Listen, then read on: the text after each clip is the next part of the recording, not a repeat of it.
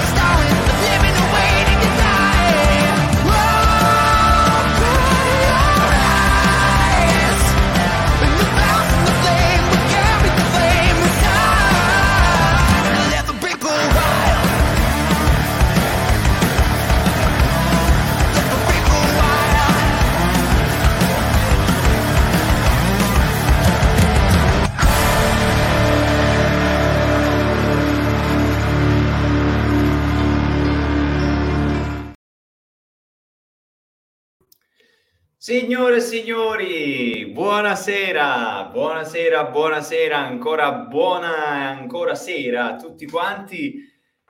Ben ritrovati qui su Open Wrestling TV, siamo alla puntata numero 101, signori, del Blueprint. Abbiamo superato le 100 puntate, siamo diventati ufficialmente ultracentenari, siamo una zona blu e eh, come vedete ci sarò io con voi questa sera perché eh, il nostro caro Alan, che eh, salutiamo, è impegnato nel festeggiare una tappa importantissima della propria vita, ovvero i suoi eh, 30 anni. Eh, ti siamo vicini, caro Alan, so che eh, tra poco arriverà eh, la pensione, eh, non ti rattristare, siamo tutti con te.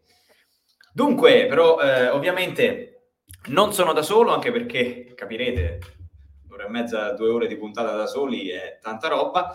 Sono in compagnia, come sempre, della grandissima, irreprensibile, intramontabile regina di, con 4G di, di Open Wrestling TV, signori...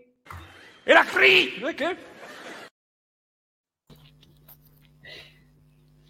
Buonasera. Dario, buonasera. buonasera, a tutti in chat. Alan, tanti auguri.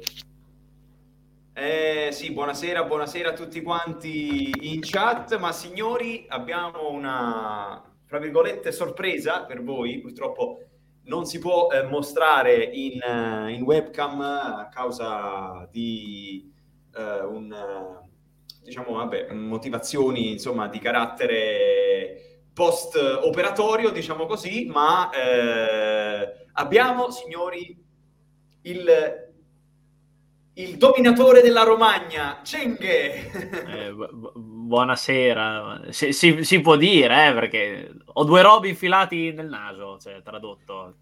È meglio lì che da qualche altra parte. Eh beh, sai com'è. Eh, sì, sì. Vabbè, c'è, c'è, un la- c'è, un lato positivo, è che posso tranquillamente eh, mandare a cagare lo schermo perché ho anche la partita sotto. Ottimo, dai, vedi? Non tutti i mali vengono per nuocere allora. Ah sì sì, pareggiamo 1-1 con una Sampdoria Terzessa. Io dico che guarda, una squadra così dei polli, guarda. Ottimo. Bene, allora salutiamo il nostro Chris, la carica dei 101, eh, quotata 1-0-1 questa battuta, grande eh, Chris. Eh, Mago, buonasera sera a tutti, buongiorno giorno per domani. Eh, salutiamo anche il nostro Sasi, Buonasera, buonasera, buonasera. Il, eh, il nostro toscanaccio doc Simone, buonasera a tutti. Eh, ma la CRI è stata draftata? No, eh, tecnicamente il draft c'è stato, è durato soltanto quella settimana lì, adesso siamo tornati tutti quanti al punto di partenza. La CRI è semplicemente una, una nuova aggiunta, diciamo, alla catena eh, del blueprint che va in onda ogni sabato e va a dominare gli ascolti del sabato sera. Yahoo! Eh, ok, questa cringiata in stile Super Mario. Eh, un saluto ragazzi, buonasera anche al nostro Eddie. Eh, multitasking cenghe, esattamente. Eh, Chris giustamente fa, fa, notare prima volta il blueprint per Cenghe, ma il blueprint è il programma dei record, ragazzi. Eh, Chris dice che anche lui deve fare una piccola operazione tra un mese. Eh, le operazioni non, grandi o piccole non sono mai semplici, quindi ti siamo assolutamente vicini. E, dunque, ragazzi, puntata di eh, SmackDown che è stata comunque inficiata, diciamo, dal fatto che eh, poi c'era la partenza per la rabbia. E Adam Cole, intanto, buonasera. Bay Bay. Eh, Dunque, ehm, dicevo, puntata inficiata dal fatto che poi ci sarà la, ehm, la partenza per la rabbia e quindi, diciamo, la puntata, eh, quella di sabato prossimo, è stata già, eh, già registrata. E ehm, per quelli che vorranno restare, diciamo, eh, faremo eh, alla fine dell'analisi di questa puntata faremo la eh, spoiler zone, ovvero parleremo di quello che è successo, quello che dovrà succedere la prossima settimana. Eh, a SmackDown e approfitto già da ora per eh, informare tutti quanti che eh, la prossima settimana, eh, ovvero il eh, sabato 27, lo stesso giorno di, di, di, di Night of Champions, ehm, il blueprint farà una sorta di eh, mini maratona, nel senso che eh, inizieremo alle 17.30 con eh, la, la, puntata del blueprint, eh, dove appunto par- eh, dove parleremo eh, della, dello show blu e poi subito dopo andremo in, in, onda, andrò in onda con il First Reaction Shock appunto per, per, per Night of Champions. Quindi ringraziamo i i signori dell'Arabia che fanno i pay per view eh, ad orari molto molto amichevoli per noi. Intanto spero che mi si senta bene perché ho il microfono che praticamente è appeso per bontà divina perché si è, credo, è andata smarrita una vite di importanza vitale per il microfono. Eh, lo teniamo appeso praticamente per bontà divina qui e spero che mi si senta bene. Eh, Dice Chris, per il momento non dite nulla che non voglio sapere neanche una cosa. Eh, lo diremo alla fine, Chris. Lo diremo alla fine, alla fine di questa puntata. Eh, Chris dice viva la rabbia, giustamente. Eh, dunque, ragazzi, domanda di rito. Questa puntata di SmackDown vi è piaciuta? Non vi è piaciuta? Eh, cosa avreste fatto diversamente? Avete hype per Night of Champions? A voi la parola. Vai Cheng, visto che sei al debutto al Blueprint, inizia tu. Allora, la puntata è flattissima, piatta, abbastanza piatta e ormai diciamo che il, il main roster WWE sta vivendo il momento classico di transizione, però eh, c'è un pro, diciamo, che almeno riesco a guardare un po' meglio perché ci sono tutti i nomi nuovi che sono stati inseriti da NXT col draft e mi sembra che stiano facendo un, uh, un lavoro buono per la maggior parte. Quindi sono i mm. segmenti che, su cui sono più interessato. Per quanto riguarda invece l'altra 99% delle puntate chiamate eh, Bloodline, eh, perché praticamente sono tutte su di loro e non voglio dire che sia sbagliato, però a volte anche un po' troppo esagerato. Eh, io sono lì in attesa, ormai guardi pay per view, guardo quello che succede. Il problema è che ormai non so, sta fai da più tempo passa e più tempo un po' mi sta. Mh, mm, sta, sto perdendo un po' di voglia nel guardarla perché mh, mm, pensavo che avreste il Mania si Roma perdesse poi fai una storia tra di loro come effettivamente stai facendo però senza tenere in ostaggio i titoli questa cosa dopo tutto il discorso de- dell'altro titolo che hai, che hai creato quindi attualmente le puntate le vedo più come un controlliamo che non ci siano scossoni e controlliamo i nuovi arrivati cosa fanno Mm, ok. Sì, eh, diciamo che l'argomento Bloodline, vuoi o non vuoi, è divisivo, nel senso che c'è chi la ama, c'è chi la odia. Eh, diciamo che alcuni, alcuni, ci vedono, alcuni ci vedono ripetitività, eh, alcuni ci vedono una persona che, beh, sì, come è giusto che sia, ha tenuto diciamo, in ostaggio i titoli e anche, potrebbe anche lasciarli andare. Eh, però io, come dicevo anche in, eh, in, privato sul gruppo di Telegram, al quale vi invito nuovamente ad iscrivervi perché siamo, siamo tanti, siamo tutti simpatici e siamo tutti bellissimi. Eh, dicevo che comunque secondo me siamo verso la fine della, della, del regno di, di Roman. Adesso verso la fine, ovviamente non posso quantificare quanti mesi ancora manchino, eh, però eh, per come sta andando la storyline, secondo me siamo in quella parte lì, anche perché per quello che sta succedendo con gli Usos, eh, anche con solo Sikoa, diciamo che Roman sta iniziando a farsi un pochino di terra bruciata intorno. E quindi sta iniziando ad essere sempre più isolato.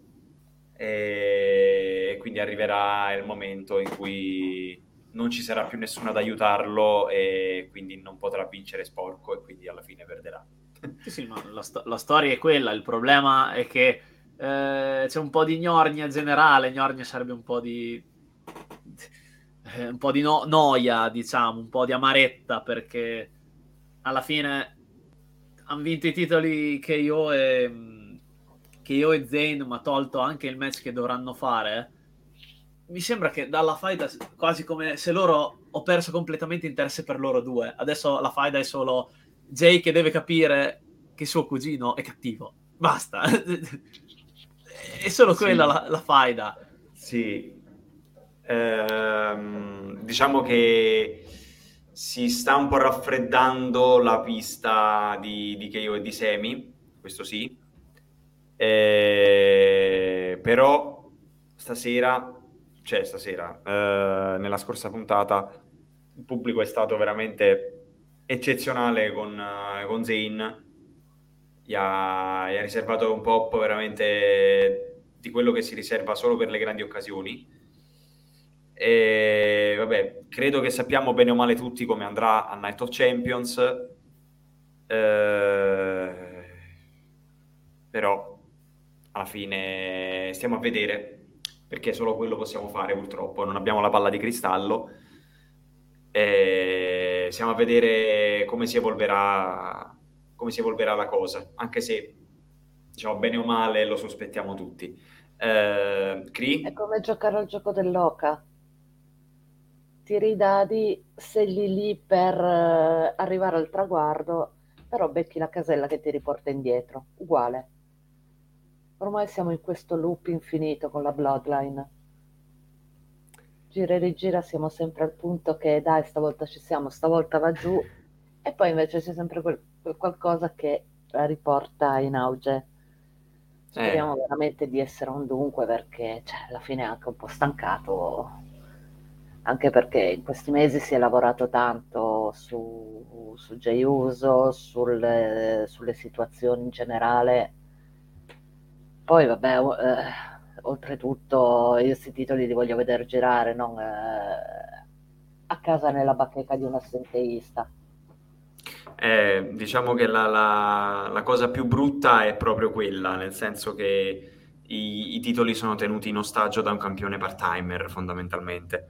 Eh, credo, allora, credo che, eh, almeno da quello che mi sembra di intuire, che ehm, diciamo, il nuovo regime, tra virgolette, il regime di Triple H, se così lo vogliamo chiamare, oddio, il regime di Triple H sembra, sembra tutt'altro, però ehm, diciamo che ecco, il nuovo team creativo che c'è eh, abbia veramente le, le, scatole piene dei campioni part-timer.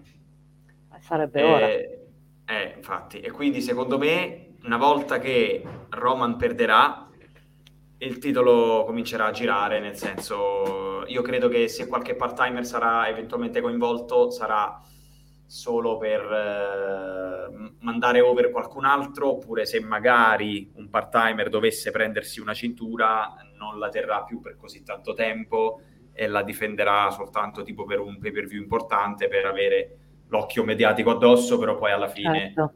sarà diciamo il, il Goldberg della situazione senza ovviamente eh, protrarre la cosa troppo a lungo come fece Goldberg nella faida con Lesnar, per esempio. Ok, sì. Oppure senza affossare il Kevin Owens che era lanciatissimo da campione universale e poi arriva Goldberg e splat, va bene, ma andrei soltanto a portare giù qualche, eh, qualche, qualche persona, diciamo, dai, dai monti nordici, ecco, diciamo così, mm. se ci ripenso. Eh, salutiamo anche il nostro Francesco, che Ciao. è sempre affezionatissimo, eh, ci segue da qualche settimana con grande, grande interesse. Chris dice una cosa interessantissima, ovvero di sicuro la storia della Bloodline è più vicina alla conclusione che al creare altri scenari per prolungarla. Sono d'accordo anch'io. Eh, infatti. Il problema è che quel più vicino alla... Cioè, è più vicino alla conclusione, sì, però l'inizio è stato talmente in là che anche la conclusione non è che è questione di un mese o due. Beh, no, ma ormai... Eh, no, temo di no, temo di no, sì. È da un eh... po' troppo tempo che si sono incrinate le cose nella Bloodline. Cioè, adesso è solo da capire chi per primo darà il via a questa implosione. Cioè, io mi sono già fatta tutto il filmetto, eh cioè adesso eh, a Night of Champions gli Usos intervengono a far perdere il, t- il match eh, al cugino e al fratello. A Money in the Bank si affrontano Usos contro Roman e Sikoa e a SummerSlam Jay contro Roman. Eh, però diciamo che i finali, i finali ci sono. Eh no, i finali ci stanno tutti. Però tu ce lo vedi Jay poi battere Roman a SummerSlam? Vabbè, se lo aiuta suo fratello, l'aiuta l'altro suo fratello, magari ci metti in mezzo pure gli stinerico, a voglia. Però a me piacerebbe che gli sti... per concludere con gli Stinerico sarebbe bello che il prossimo weekend Zane pinna, pinna Roman. Vabbè, lì sarebbe l'apoteosi proprio, eh. È un, un siriano in Arabia che ottiene il pin vincente. Oddio, Eh, per... ci sta, eh, sono in clima distensivo, hanno riaperto Eh. i tavoli. Beh, io, io Esatto. che stu- io che ho studiato anche geopolitica potrebbe essere una mossa particolare, nel senso... Molto, Molto molto distensivo. particolare. Molto particolare. Dunque, però Francesco fa una domanda. Se splittano la Bloodline adesso, come ci arrivano con Reigns campione a WrestleMania 40? Ma Ma chi soprattutto, vuole che ci arrivino, scusa? ci arriveranno? Basta. Eh, ci Eh, arrivano, Basta. ci arrivano. Questa è la cosa, ci arriveranno? Chissà. Basta, basta. Ah, devi, alla fine hai per me tre difese da, tre difese da trovare. Uno può essere... Mau Motors, attenzione a Sikoa, potrebbe essere lui a detronizzare Reigns. Eh, Sì, ci starebbe, però non Ci ha ancora lo status giusto, cioè andrebbe abbastanza nello sticazzismo. Poi deve tornare. Ancora, per il momento lui è l'unico che è proprio pro, pro Roman. Ancora Ma, eh, quello dopo va sviluppato. Dopo quello che ho visto ieri notte non lo so, eh, si è guardato la spalla per un quarto d'ora, l'ha guardato male quando l'ha bloccato dall'andare a Si è aiutare sentito toccato nel profondo. Eh, eh, beh, la, la spalla ha una certa profondità. Eh, sì, sì. Quelle zone, zone particolari del corpo, una spalla. eh. No, di- allora, i finali Eh, ce ne sono, potremmo fare fantabooking, credo, per 5 ore ognuno, ogni 30 secondi gli verrà fuori un modo diverso per finire o proseguire la faida. La questione rimane che purtroppo sono abbastanza lentini e attualmente rispetto alla fase pre-Wrestlemania, quindi diciamo Rumble, eh, split con Zane, eh, diciamo che in questo momento la faida si attesta ai livelli malapena sufficienti a livello di intrattenimento, ma perché non ne possiamo, iniziamo a non poterne più. Io però ho una domanda. vai. Cioè, adesso abbiamo questa eh, storyline eh, che bene o male si tiene su un buon 80-90% degli show. Una volta finita cosa ci inventiamo? Eh, eh, bella domanda. Eh, parte questo, è il, questo è il motivo per cui noi stiamo soltanto a parlare degli show mentre loro li scrivono. Che ogni tanto c'è d'essere un po' più retta. Eh, ma guarda che prima che arrivassi tu, io e Alan lo dicevamo che al blueprint eh, c'erano, c'erano le telecamere, questi ci spiano, perché veramente succedeva tutto quello che, che io e Alan dicevamo. Bene, quindi che- triplo ascolta e book it. Guarda, stavamo dicendo match contro match a WrestleMania tra, tra Dominic e Re Mysterio. È successo un anno dopo, ma è successo. Il sogno di Alan, il ritorno di, il ritorno di Brock Lesnar è, è successo. Eh, l'altro sogno di Alan, che era Drew McIntyre, è successo, ma non è andata bene perché alla fine Drew ha, mollato, Drew ha- Drew ha perso, però alla fine è successo tutto. Quindi chissà che non ci ascoltino anche adesso. Eh, infatti, sempre eh, Mau, eh, Mau Motors eh, dice: Io lo vedo eh, contro Reigns a WrestleMania 40 a Sikoa, intende. Eh, hanno un anno per alzare lo status a Sikoa, che già ora comunque ha perso solo due volte. Ha perso solo due volte.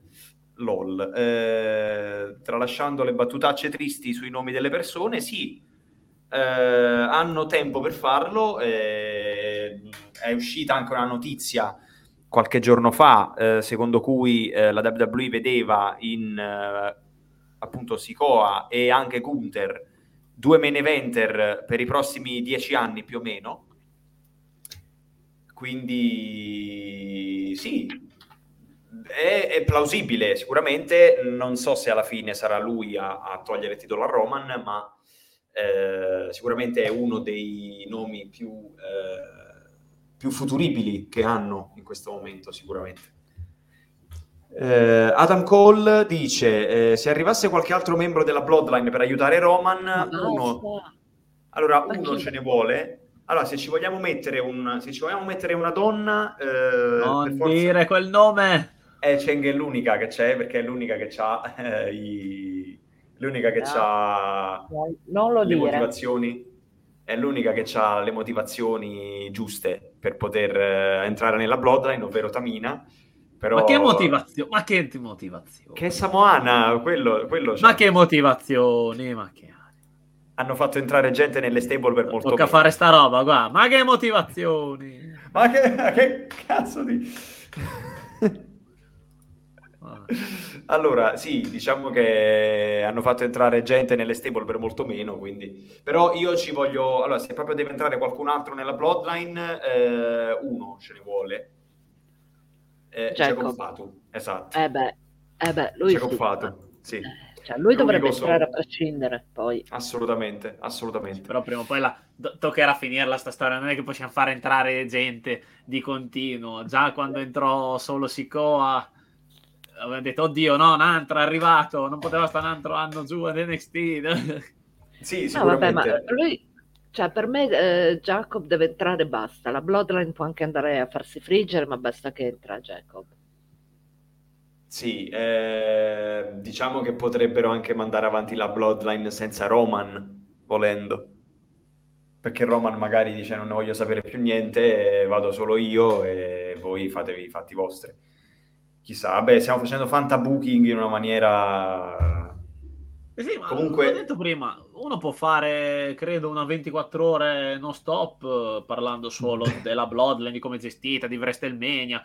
Cioè, è quello lì la, la questione. Ora stiamo semplicemente aspettando questa fight a brodo lentissimo, perché chiaramente c'è chi adesso è un po' più fuori la fight, ho detto prima che io e Zen, c'è chi è rimasto dentro, adesso gli uso sconsolo, che è diventato un po' più centrale, e basta. Eh, solo che è una roba lenta, lenta, lenta, ed è tu- fatto apposta perché dobbiamo arrivare davvero a WrestleMania, però alla prossima WrestleMania.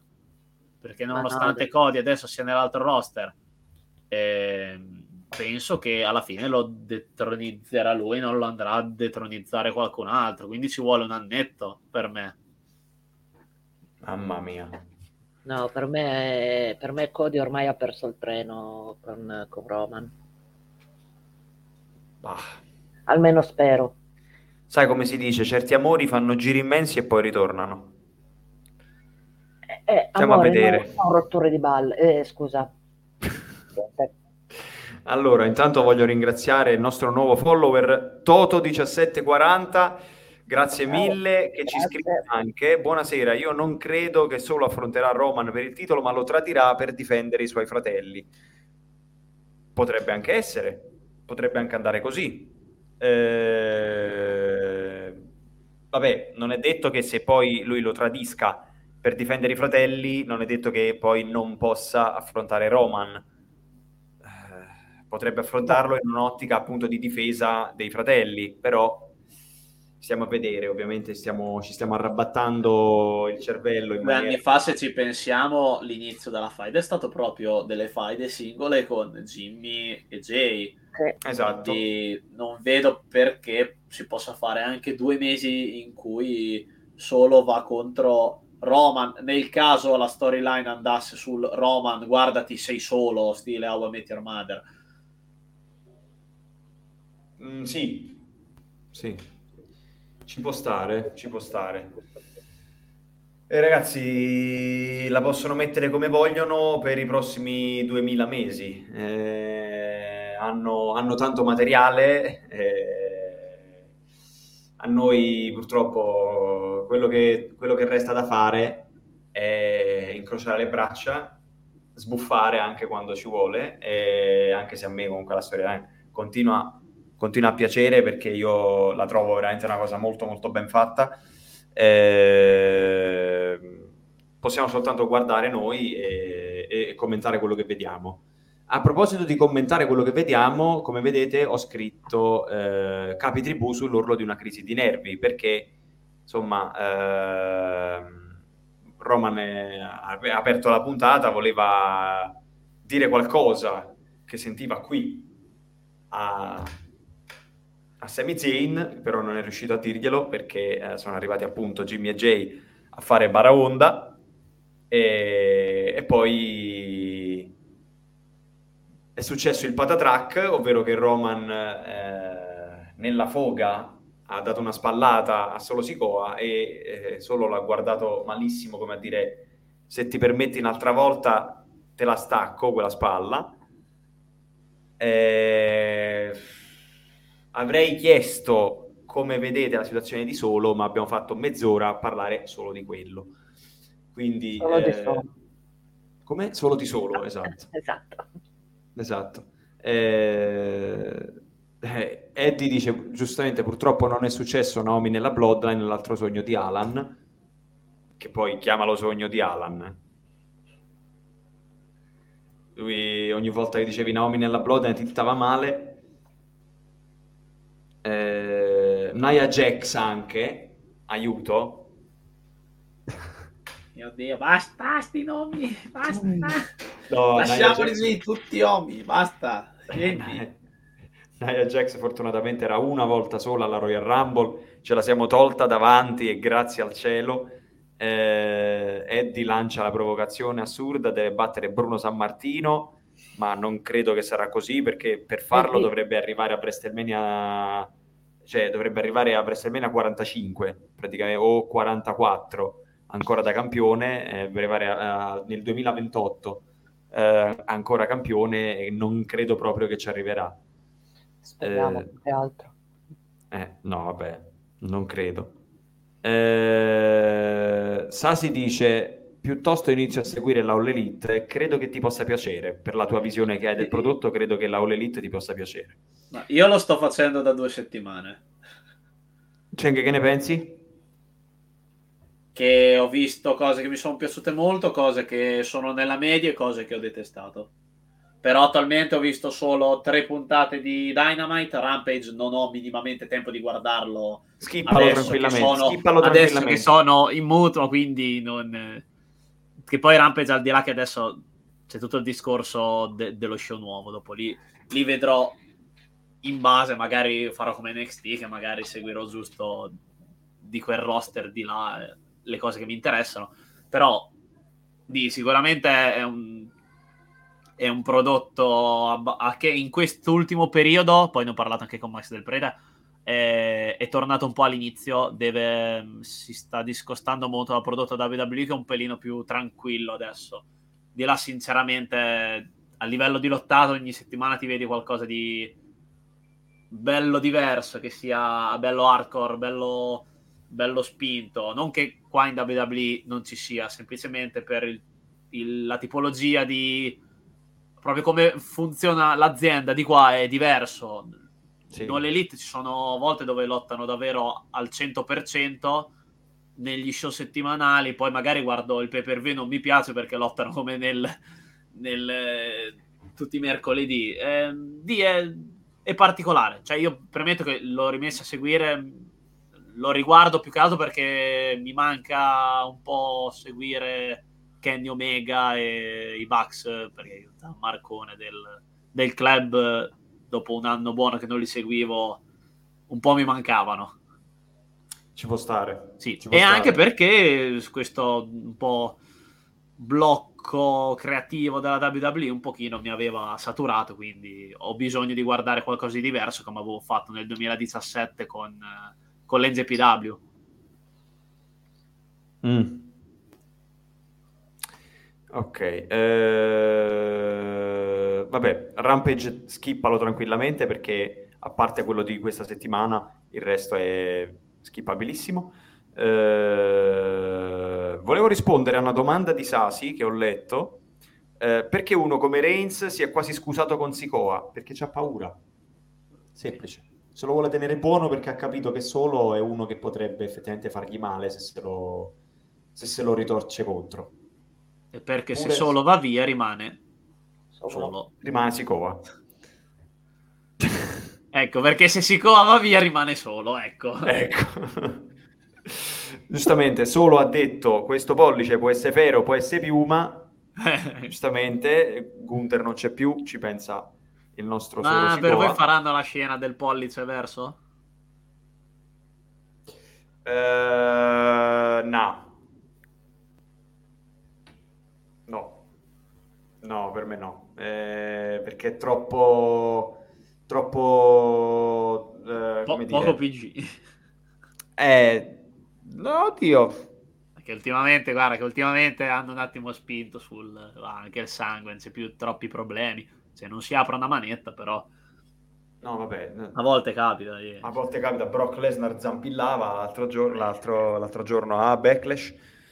Eh, Vabbè, se apro la webcam, non pensate che sia una cosa diversa in questo momento, però Attenzione, attenzione, Cheng, chiari segnali del ritorno di, di, di, di, Brock Lesnar. Eh, Ah, sì, assolutamente. che, che non se n'è mai andato, però vabbè. Ci sono chiari Eh, segnali del ritorno di Sina. Io sono. Sì, giustamente, chiari segnali del naso, del ritorno del naso di Sina. Sì. Mm. Allora, eh, dunque, dunque, dunque... eh, dice Francesco, ci sono voci di un regno del terrore di Reigns che potrebbe durare 5 anni. Boh. Oh, vabbè, che siamo al quarto? Siamo... No, ah, aspetta. Nel- siamo nel terzo. Terzo, Eh, eh, ma non sono- inizia nel 2020? Sì, Eh, metà 20, quindi nel 2020 eh, siamo a tre anni e mezzo? ma- no. Siamo da- da- da quando che era? 2021, Beh, 22, Pay- da payback, Payback, payback, Battleground. payback 2020, payback Eh, 2020, eh, eh, 2020, eh, nel senso, agosto. eh, abbiamo già passato tre anni buoni. Se consideriamo che c'è WrestleMania sono quattro anni. No, se parti... No, guarda, se- ci avviciniamo no. al terzo. Siamo agosto sono 2020, ad non agosto 2021. 2021, 22, 23. Agosto 23 sono tre anni. Ah, agosto... ah, era agosto, è vero. Perché io penso che fosse maggio? Perché fecero SummerSlam e poi due settimane dopo Payback. Ah, sì. O il C'erano tre contrario. pay per view in 20 giorni, non so per quale motivo. Sì, non so, era una C'era, pazza. c'era l'Arabia e... C'era, sì, quella schedule pazza che... che poi non ho capito come mai, però... Beh, diciamo che comunque a Roman Reigns gli anni passano veloci, visto la poca frequenza con cui si presenta al lavoro. Quindi ci può pure stare per lui. Dio, ormai fa parte anche del personaggio, quindi non c'è problema. Eh, Al di là sì, che per un livello puramente di marketing lui funziona quando c'è. Cioè, non ci deve essere di continuo. Anche perché tanti segmenti sono sempre quelli. Roba nel backstage, lui che si arrabbia con quegli altri. Cioè, la roba è quella. Pur- purtroppo stiamo andando davvero a rilento. Sì, quello sì. Però ecco, se fosse più presente, è ovvio che anche la storyline avrebbe una, una marcia diversa. Chiaro. Eh, ma se Chiaro. tanto loro l'hanno programmata che la storyline deve arrivare ad una data, è inutile che loro facciano più apparizioni, perché tanto se sono col cruise control perché più di un tot non possono andare, il problema è quello. eh, il- Infatti io tendo a seguire adesso gli show, appunto puntando altri segmenti che dico, oh guarda, questo proprio me lo guardo bene bene perché è sinceramente più interessato e magari la pausa a bagno me la faccio me la faccio paradossalmente quelli della Bloodline. Mhm. Sì, eh, ovviamente sono, sono, sono punti di vista diversi ed è questo il bello, perché ognuno può dire la sua.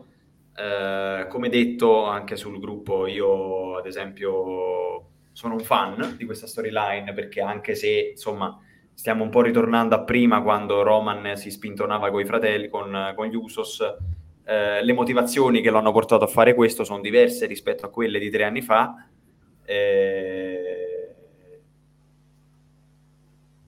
E meno male, cioè viva Dio che è così, nel senso altrimenti sarebbe davvero inutile che questa storia andasse avanti, eh, però a questo punto facciamo quello che, che abbiamo sempre fatto, ossia i fan, e vediamo che cosa ci offrono e penso, penso che siamo vicini, eh? penso che siamo vicini, poi stiamo a vedere. Eh, infatti, eh, entro WrestleMania 40 perde oppure dividono le due cinture e le perde in due momenti diversi. Che dividono le due cinture? Secondo me no, perché ormai c'è anche l'altro titolo, quindi non possono avere tre titoli. Eh, quello che può succedere però è che li possono unificare di nuovo e diventa un titolo soltanto, cioè una cintura soltanto. E quindi magari quando le perde Roman, i titoli verranno poi uniti e diventerà un titolo, e quindi avremo un World Heavyweight Championship e un WWE eh, Undisputed, Universe come lo vogliono chiamare, così. Eh, mille giorni di regno e da lì poi ogni momento è buono. Ah, teoricamente sì, però, chiar- però chiaramente dipende da chi ci mandi contro, perché ovviamente eh, dipende dall'avversario, dipende dal, ehm, dal, dal contesto, dipende tante cose, però sì, è chiaro che l'obiettivo è quello di farlo arrivare a mille. Eh, ci sono alcune voci o diciamo alcune persone che dicono che lui dovrebbe eh, superare eh, il regno di Alkogan, eh, tipo eh, quindi arrivare quasi a 1500 giorni, quindi vorrebbe dire superare anche WrestleMania 40 da campione. Eh, spero di no. Mi limito a dire solo questo, spero di no. Eh, dunque, abbiamo fatto praticamente tre quarti di puntata soltanto parlando della Bloodline, quindi grazie Bloodline perché ci fai fare content. Eh, andando avanti, come diceva Cenghe, teniamo d'occhio anche i nuovi cosa fanno e eh, parliamo, signori, dei Pretty Deadly. Yes Boy! Che vanno a eh, combattere il loro primo match a SmackDown eh, lottando contro i Brawling Brutes e vincendo di rapina alla Pippo Inzaghi. Eh, e quindi eh, debutto positivo per i Pretty Deadly. Eh, ora io non so chi di voi eh, li seguiva prima della WWE, se li avete seguiti ad NXT, eh, vi piacciono, non vi piacciono? Ditemi un po'. No, non li dice di no. sopporto. Non li sopporto. Ma come mai? Non Come lo so, mai? così a pelle non... Ah, non cosa di pelle, ok. Sì, sì. No, non Servono- in quel senso, eh, signor Twitch, non in quel senso. Cosa? Ah, pelle? Eh, No. Non in quel senso, eh, sì. Di primo impatto, signor Twitch. Eh, signori di Twitch, siamo brave persone, ci dissociamo. Eh, no, allora, eh, Cenghe, tu che ne pensi? È un tag team che sinceramente se me li metti all'interno del 1990 dico eh, so- sono proprio perfetti. Però allora dico che eh, a, a livello estetico, eh, a livello estetico, a livello perché tolta questa cosa che mi fanno davvero strano, eh, io ad NXT li ho visti lottare pochissime volte perché NXT è anche lì un annetto che ho dovuto mollare, guardo solo ciò che mi interessa. Eh, hanno fatto un debutto strano perché a livello di lottato non è che hanno fatto chissà che, però alla fine è il finale che è quello che interessava, ovvero vincere di una strana rapina, strana proprio anche a livello logico, eh, però l'hanno fatto, quindi ti hanno fatto capire che loro, ok, sono furbi, sono belli e sono furbi, nel senso, eh, potrebbero chiamarsi belli e furbi, i Volpone. Quindi diciamo che come debutto, anche perché eh, i Brutes eh, non è che sono jobber, quindi hanno un minimo di considerazione dalla scorsa estate, quindi va bene come debutto, però ancora questi bisogna ancora fargli fare un po', perché per il momento ancora è un po' pochino. Sinceramente è meglio fare, fare questo tipo di incontri che il solito li mandiamo contro due jobber, due local local eh, lottatori, Local competitor. Sì. Che poi non hanno parlato neanche sto giro, che loro, da quel che so, il microfono dovre- dovrebbero essere messi un po' meglio. Beh, a parte il segmentino Masterchef dietro le quinte.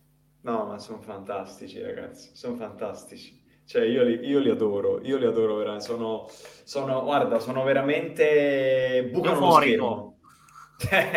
Ragazzi, sono veramente euforico. No, e allora, eh, dicevo, bucano lo schermo, hanno un carisma veramente grandissimo, secondo me. Eh, io poi li ho scarsamente seguiti nelle indie inglesi, eh, poi quando hanno firmato per, per comparire NXT UK li ho seguiti assiduamente e ho iniziato ad adorarli in maniera veramente impressionante perché eh, hanno secondo me quasi, cioè, quasi se non tutto quello che dovrebbero avere, hanno carisma, sono, sono bravi sul ring, però hanno un difetto, che eh, sono il classico tag team che se li dividi, se li splitti, non fanno niente. Nel senso, sono destinati a morire se li splitti, secondo me, perché eh, si completano da tag team lottando insieme si completano, però hanno dei character, dei personaggi che o si reinventano se splittano, oppure se rimangono tale quali vanno giù, cioè veramente rischiano di, di fallire. Vabbè, quello, eh... quello di, ci sono comunque stati tag che non è che si sono splittati, alcuni hanno fatto carriera insieme. Per esempio, prendiamo rimanendo sempre nei tag storici, i Dudley Boys, ragazzi, cioè D- Divon eh, o che cioè, Divon da solo zero, cioè Babba ok sì. ci ha provato in altre federazioni così, ha fatto qualcosina di più, ma messi insieme sono estremamente meglio. Vero. Sì, sì, sì, sì, anche se il personaggio di Bully Ray comunque è un buon personaggio sicuramente, però sì, però Abbiamo parlato degli Usos anche per tre quarti d'ora, nel senso gli Usos sono un tag che tolto il primo pezzo del 2020 dove era tornato solo Jay, dove c'era Main Event Jay, ha fatto praticamente tutto insieme. Sì, assolutamente sì. Eh... Poi sono appena arrivati, vuoi già pensare ad un loro split, Dario?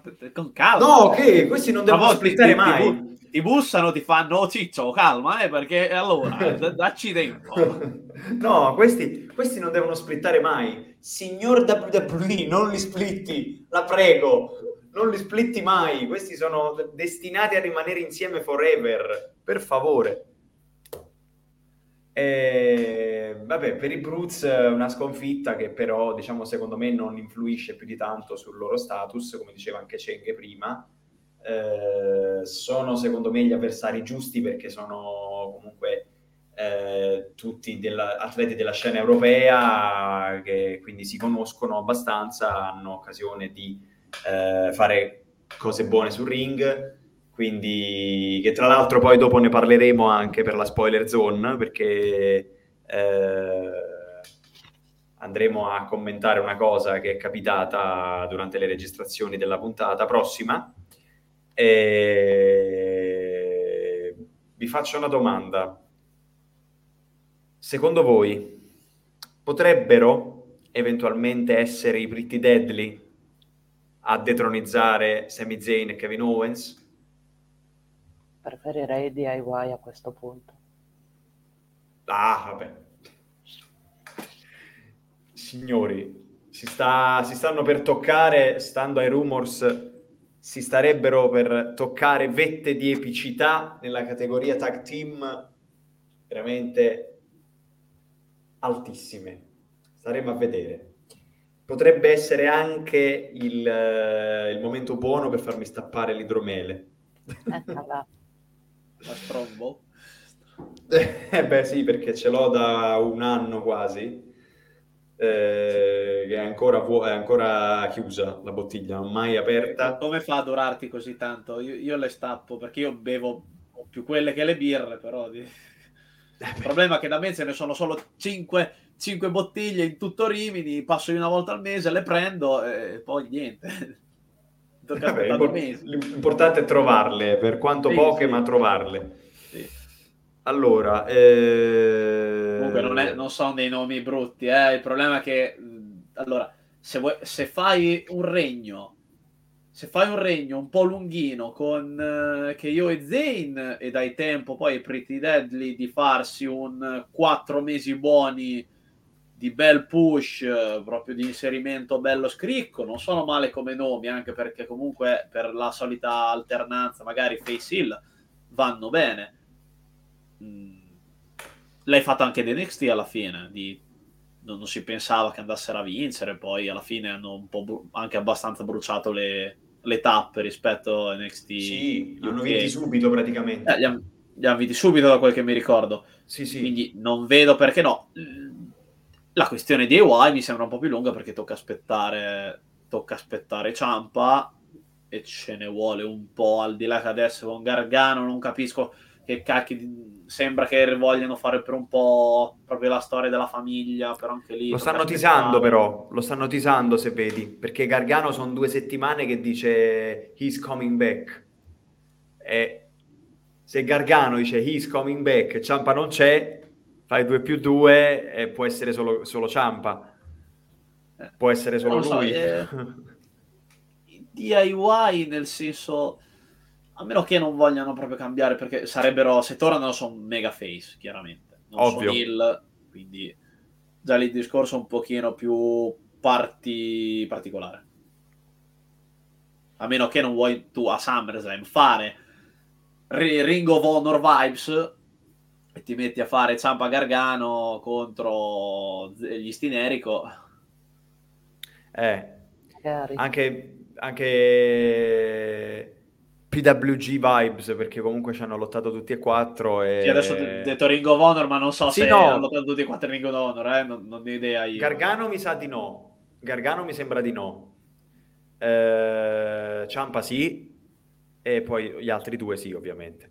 Eh, allora, allora, allora, vediamo se c'è qualche commento. Vabbè, Chris dice riguardo ai Pretty Deadly, potenzialmente magari mettono in palio solo il titolo di SmackDown e dobbiamo vedere anche questa situazione dei, dei, doppi titoli di coppia, che cosa succederà. Eh, è chiaro che stanno sicuramente pensando a qualcosa perché non abbiamo neanche finora visto la, la cosa dello scambio delle cinture femminili perché è vero che le campionesse si sono invertite di show, però i titoli sono ancora quelli là. Quindi sicuramente stanno pensando a qualcosa. Dobbiamo attendere qualche mesetto, secondo me. E... Allora, anche se Ciampa con The Way non c'entra niente, ha il legame solo con Gargano, ma sicuramente si riferisce a lui. Vabbè, sì, col The Way non c'entra niente, però diciamo Triple H ha sempre detto che avrebbe mantenuto una sorta di continuità tra NXT e il main roster, quindi è, è probabile che... cioè, sicuramente è lui, eh. però dobbiamo vedere come li farà interagire poi con, il, con, con la famiglia Gargano in questo senso. E fanno una famiglia allargata. La famiglia allargata, esattamente. Lo zio d'America. Al di là che sembra più Loomis fa index, fa, fa con Indy, quindi mm-hmm. diciamo che lì puoi mantenere la famiglia però senza l'obbligo di comunque ve- mostrarli sempre tutti insieme, insieme in, esatto. eh, specialmente in ring. Poi i segmenti backstage li puoi fare tranquillamente insieme per rendere il tutto più, più omogeneo, più tradizionale, perché comunque a livello sia smart che marche devi farle un po' queste cose. Cioè, se li mostri che sono comunque insieme, fanno delle scenette backstage comunque non è che mandi all'area la storia e dici ah qui è saltato tutto. No no tieni un po' di continuità di storyline ma comunque mostrando che Ciampa va con Gargano per i titoli di coppia che Endis cerca di fare le sue battaglie per arrivare ad un titolo femminile magari con Indy eh, non so titoli di coppia tag anche lì Lumis è più una mina impazzita ma perché lui è fatto così Dexter Loomis is the new Dean Ambrose. Andiamo avanti. Eh, abbiamo avuto... No. Come? Per Emma no. eh, allora, andiamo avanti ed abbiamo, signori, Asca contro Zelina Vega. Ok, eh, andiamo avanti. Vabbè, sì, però vabbè, Zelina che, Zelina che entra sempre con sta ciabatta che eh, ormai è diventato un meme. Direttore squalifica! è diventato un meme ormai sta ciabatta. Eh, io ci ho visto qualcosa di strano in questo match. Allora, numero uno è durato troppo assai.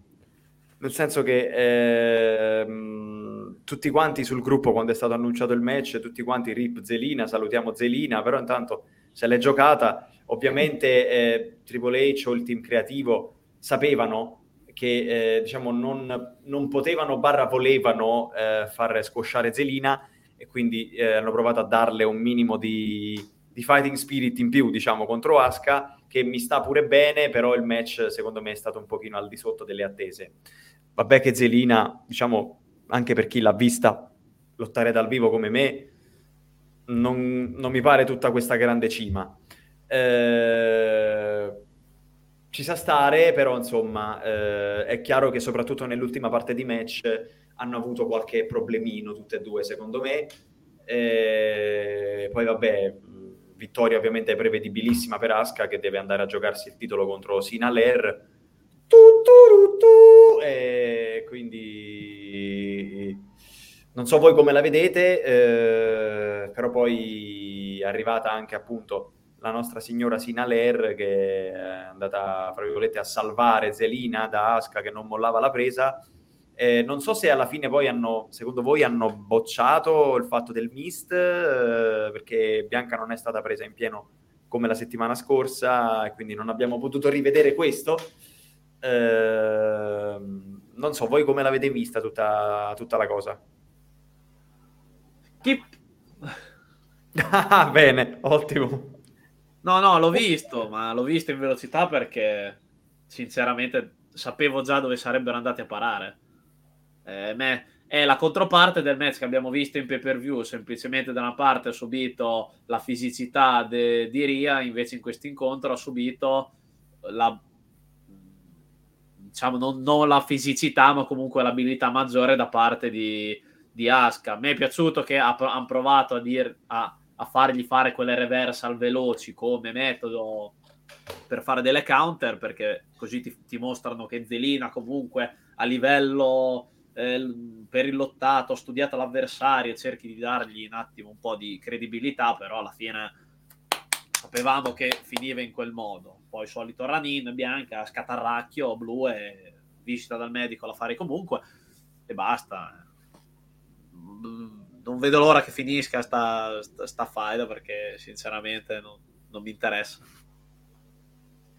Anche perché Aska continua a rimanere un grosso punto interrogativo. Cioè, eh, spiegatemi il senso di questa donna.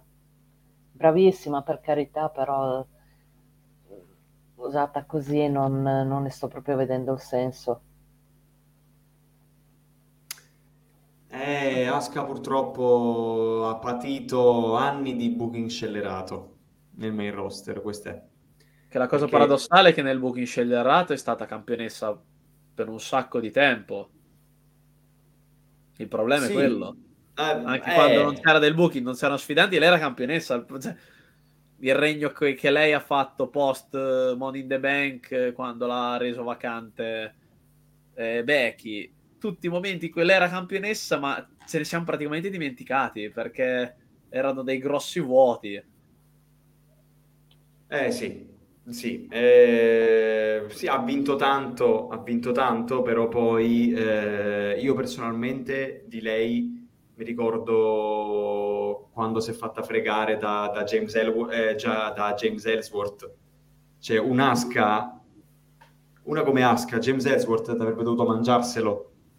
E, ti vai a ricordare di questo alla fine, ed è questo il grande peccato, perché hai, una, hai un atleta fenomenale tra le mani e fondamentalmente non la sai gestire.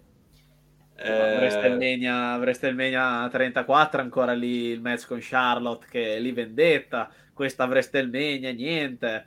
Cioè lei l'hanno riportata con eh, questa sua attitudine che aveva in Giappone dove lottava alla pari con Suzuki l'intergender match che, nel senso con Minoru che è roba da pazzi sì, da folli ovvio, ovvio e poi niente è tornata a essere l'asca normale, semplicemente che ha questa pittura con i denti davanti stile Ballor e scatarracchia, fa la mist.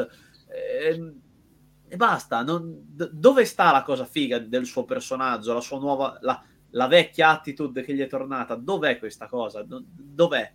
Se praticamente Basta, è diventata una delle tante tempo la settimana post Rumble. Sì. Sì. No, sono d'accordo, sono d'accordo è un grande peccato. Ovviamente sappiamo tutti che Asuka perderà di nuovo a Night of Champions, lo sappiamo tutti. E, e sarà, io credo, o potrebbe essere il... eh, Ops, scusate, eh, devo- vabbè, ho, ho ho smosso i fili della webcam e si è, un attimo staccata, la riattaccherò. Eh, finisco il discorso, dicevo, potrebbe essere eh, il, ehm, il chiodo definitivo sulla para di, di Asuka, nel senso che eh, ovviamente sappiamo, sappiamo che, mm, che perderà perché io non vedo proprio che c'è un, un rematch senza nessuna costruzione. Oh, l'abbiamo perso. Eh, Saltato, eh, ha, fatto contatto, saltato tutto. Niente, co- cosa c'era dopo? Eccomi, eccomi. Mi ha sbattuto fuori. Mi ha sbattuto fuori. No, dicevo, eh, vabbè, Aska perderà e tutti ci mangeremo il fegato. Eh, no, Ma io onestamente me lo mangerei di più se vincesse un'asca così, eh. Perché comunque cioè, no- non ha nessun senso. Perché lì? Perché lei la sfidante? Come ci è arrivata? Perché? Solo perché due volte ha sputato su Bianca Belair. Vabbè, ok. Sì, e l'hanno corsa un po'. L'hanno corsa un po' nel senso che hanno, hanno detto, vabbè, mh, secondo me non, si- non- allora, secondo me hanno pensato di non aver avuto abbastanza tempo per mandarci qualcun altro e quindi hanno detto, vabbè, rimandiamoci di nuovo, di nuovo lei. Spiegazione semplicistica, arrampicatura sugli specchi massima, Poi, però... poi è inutile. È come se in questo evento avessi rimandato Cody contro Roman di nuovo, cioè che dici è meglio farlo subito a WrestleMania per avere una cosa più logica, una cosa un pochino più di impatto e scritta un po' meglio. Invece rifarlo ora mi sembrerebbe un po' uno spreco. Eh Anche sì, perché ci ha dimostrato che effettivamente questa Asuka non, non ha nulla di che. Sì, effettivamente è un, eh, un booking abbastanza pigro. Eh, eh, vabbè, mi ha preso questa qua, ragazzi. Mi ha preso sta webcam qua, la webcam del PC, e accontentatevi per il momento, cercherò di cambiare. Ehm, sì, hanno fatto un po' un booking pigro, nel senso che chi ci mandiamo, non abbiamo tempo, rimandiamoci lei, che tanto almeno il match viene bello, secondo loro. Eh, No, no- no- allora, c'è una cosa da dire.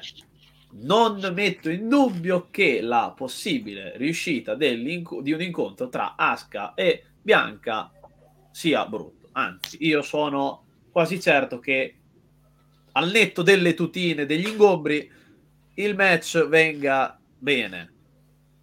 Anche perché Bianca io la detesto, però sul ring ha fatto, credo, 3-4 dei match migliori che abbia mai visto a livello femminile. Però diciamo che il problema rimane la storia. È quello il problema più grande, perché ovviamente tu non devi puntare, non devi guardare il match, devi guardare soprattutto la storia. E se la storia non ti coinvolge, sbagliato, se la storia non ti coinvolge, eh, il problema è bello grosso. Eccola qua, me l'ha ripresa ringraziando il cielo. Ehm, se la storyline non ti coinvolge, è un problema bello grosso perché poi il match può venire fuori bello, ma se non sei coinvolto emotivamente grazie alla storyline, il match lascia il tempo che trova. Vero, Ricochet? Vero? Ecco, vabbè.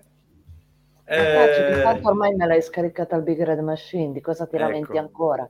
e sono molto felice di ciò. Eh, dunque, eh, proseguendo, eh, abbiamo avuto il debutto sul ring non lottato, ma comunque abbiamo avuto il debutto, fra virgolette, ufficiale di Grayson Waller a SmackDown con il suo talk show, il Grayson Waller Effect, ospite AJ Styles. Eh, segmento potenzialmente interessante, ma che secondo me ha avuto il freno a mano tirato, anche perché è durato pochissimo. Eh, sto, sto show ha patito, secondo me, la cosa di volerci fraccare troppa roba dentro tutta insieme. Ehm, perché questo talk show qua poteva essere molto interessante, soprattutto perché i due si conoscevano, perché avevano avuto una mini parentesi già l'anno scorso ad NXT, è stata anche citata, però insomma, vabbè, non hanno fatto chissà cosa. Eh, si è parlato comunque di AJ Styles che eh, appunto avrebbe la possibilità di rivincere il titolo mondiale un'altra volta. E AJ Styles ha detto sì, sono stato infortunato per due mesi, sono stato eh, lontano eh, per il periodo più lungo della mia carriera finora eh, Seth sicuramente si starà, si starà allenando, si starà preparando per vincere questo titolo, ma non sarà mai più pronto di me. E Grayson Waller ha detto sì, ok, sarà bello soprattutto sentire il finale quando sentiremo il nuovo campione Seth, Seth freaking Rollins. Eh, Grayson Waller sa essere molto più bastardo di così, molto più pungente, molto più eh, tagliente a livello di, di, di mix skills. E J Styles eh, ormai mi sa che eh, si, sta, si sta godendo beatamente, cioè sta aspettando di potersi godere la pensione. E quindi sarà purtroppo eh, sempre più lontano dai fasti del, delle J Styles che tutti quanti abbiamo conosciuto ed amato, ma ovviamente c'ha pure 47 anni quasi e, e direi che se lo può permettere, però insomma è un segmento che a me ha lasciato un pochino l'amaro in bocca. Unica cosa, non so se l'avete notato voi, eh, durante il Grayson Waller Effect che sotto, nella barra sotto, hanno fatto scorrere i, i commenti dei social e c'era un commento che era eh, un nome utente tutto numeri, c'era user 128 eccetera eccetera eccetera, il commento era TikTok. È anche passato due volte. Sì, ne hanno fatti passare poi... due volte. Se ci fate caso, qui, a dire la verità, quelli sono tutti easter egg. Anzi, c'è, c'è un c'è un commento tipo Grayson Waller fan che è praticamente come se fosse lui che se lo come se presente quando c'è la gente che si autoscrive i commenti per far vedere che sei fan sì, uh-huh. sì eh, praticamente sì, sì. funzionava in quel modo Figo. Ed è stata l'unica cosa che mi interessa di quel segmento, perché sinceramente basta talk show dentro show di wrestling, ne può più, basta già The Miz. sì, beh... Eh... l'MVP Lounge, e il Miz TV, e il Grayson Waller Effect.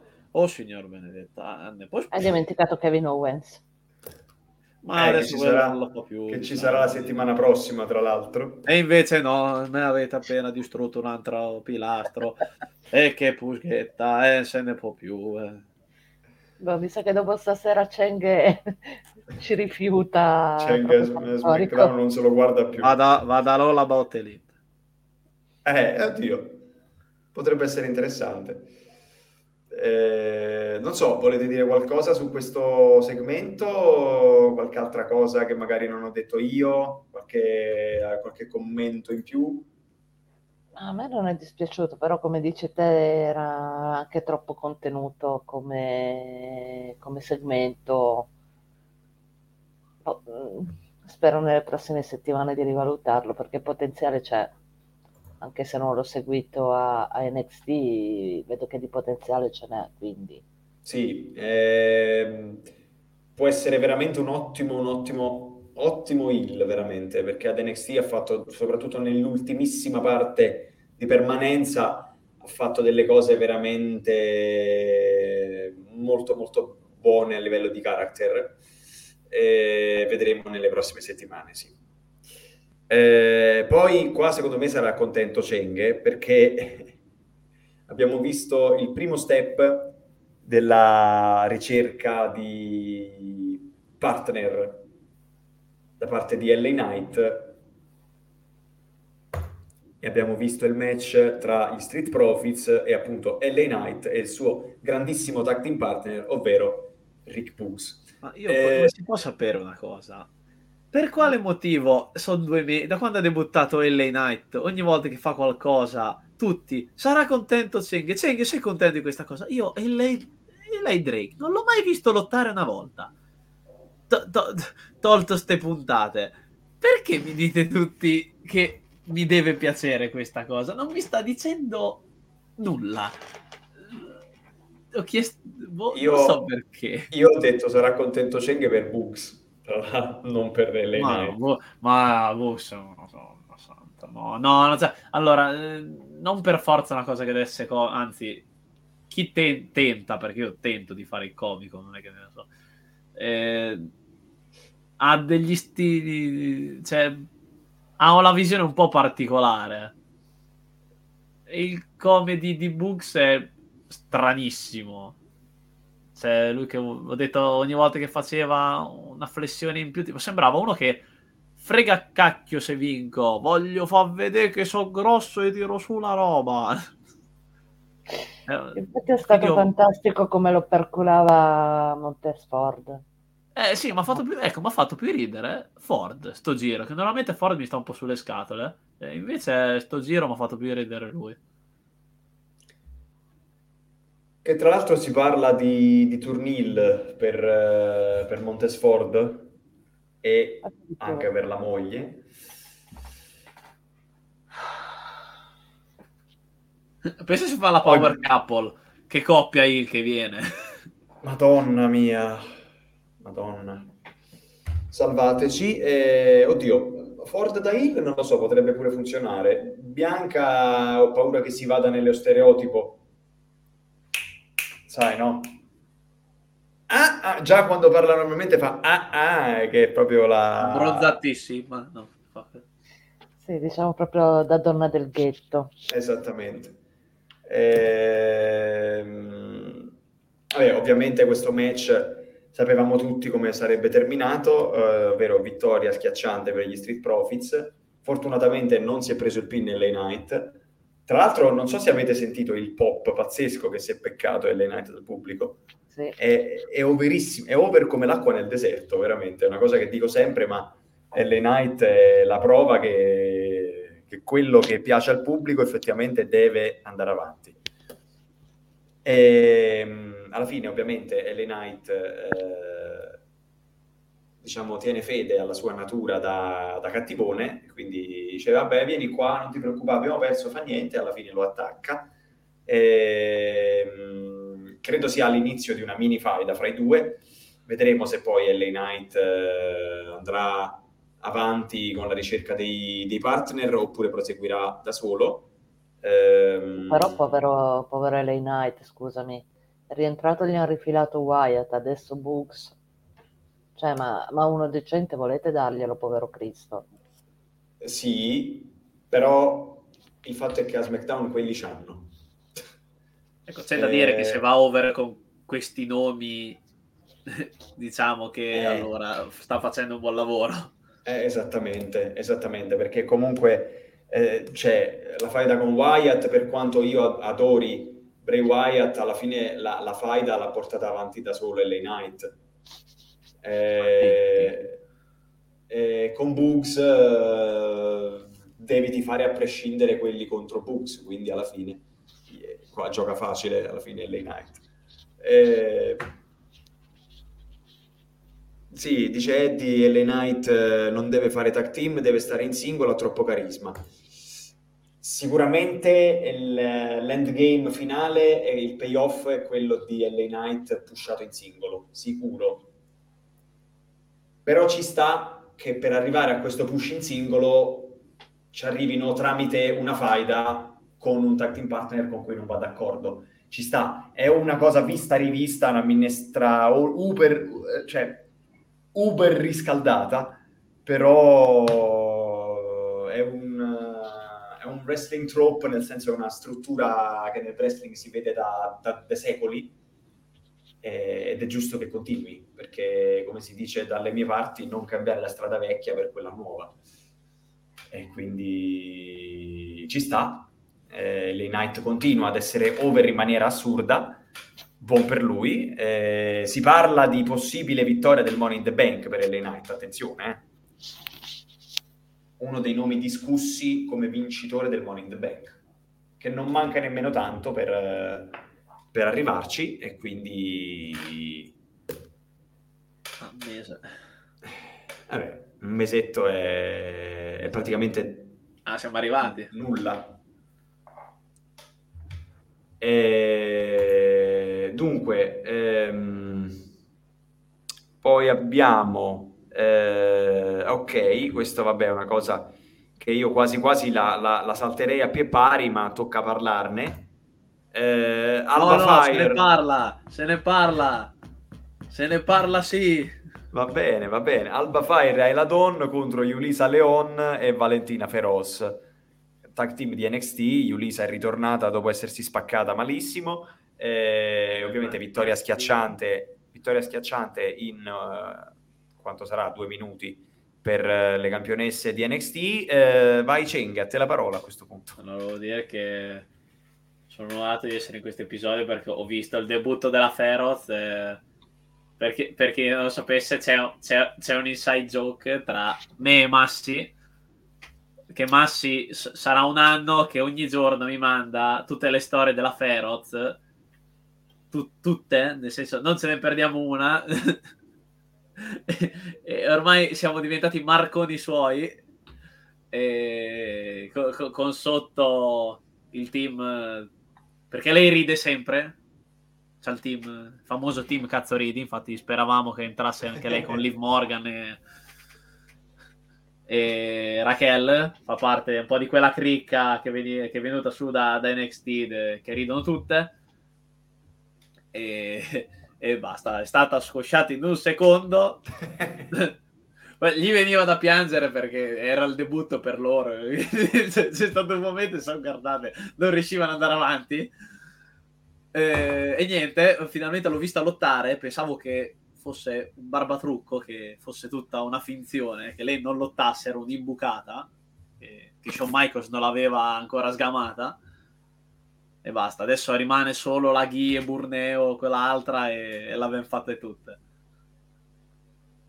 Sì, eh, allora no, non sono state draftate, caro Adam, non sono state draftate, semplicemente Alba e Ayla sono le campionesse di NXT, le hanno mandate contro due di NXT. Eh...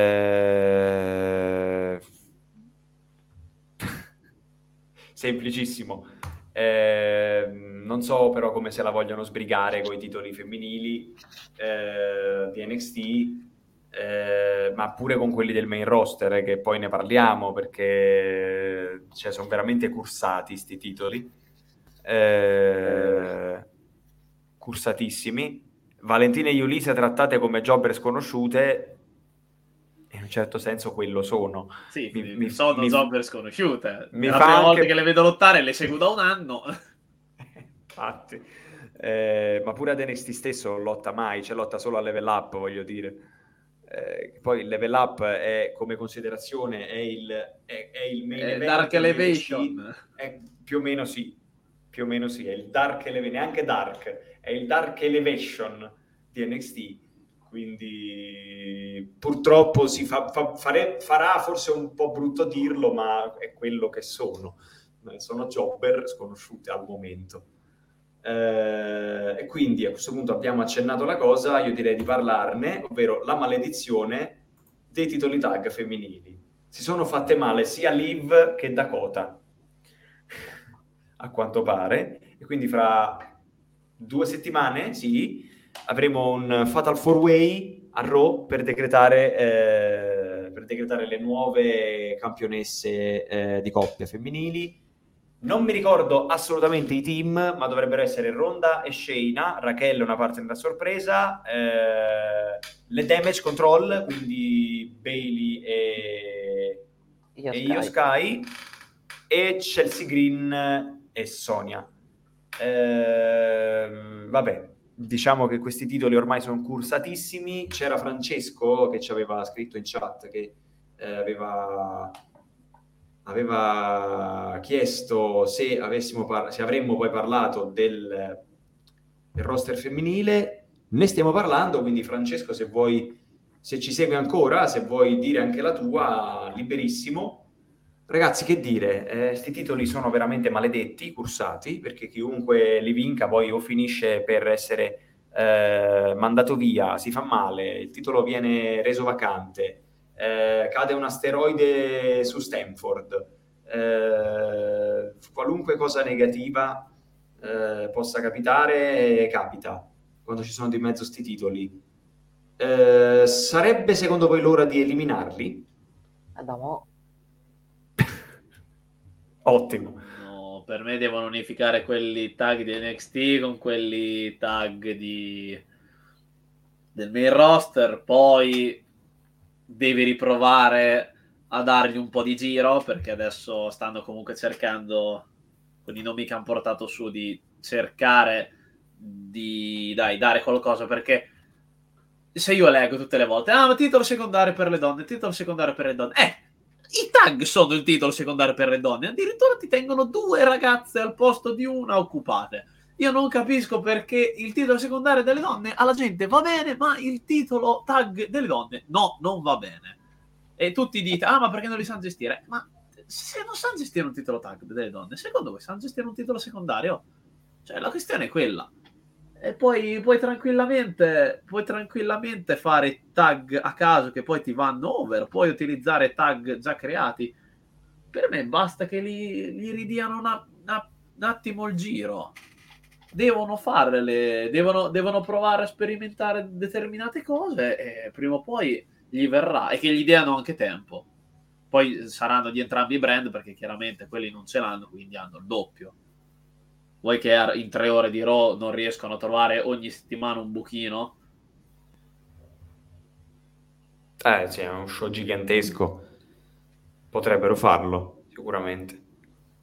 Eh, Francesco proponeva mh, mm, di fare appunto un titolo secondario in singolo, tipo come se fosse eh, un Intercontinental allora, Champion per allora, se, se, io, se, io, apro se io apro SmackDown il roster femminile io credo che conterò 8 donne. Se mettiamo anche quelle altre di là arriviamo neanche 20 potremmo mettere un altro titolo cioè non, manca davvero manca davvero la gente meglio allora fare un mega mappazzone e dato che comunque alcune le fai lottare come tag tieni tutto nel tag. Chiaramente il booking è da rifare. Io non lo metterei un, un titolo secondario femminile. Anche perché, allora, se, se poi però tu mi togli uno dei due titoli massimi, sì. Però se mi tieni Raw, SmackDown, t- femminili massimi, no, un terzo non lo voglio. Mm.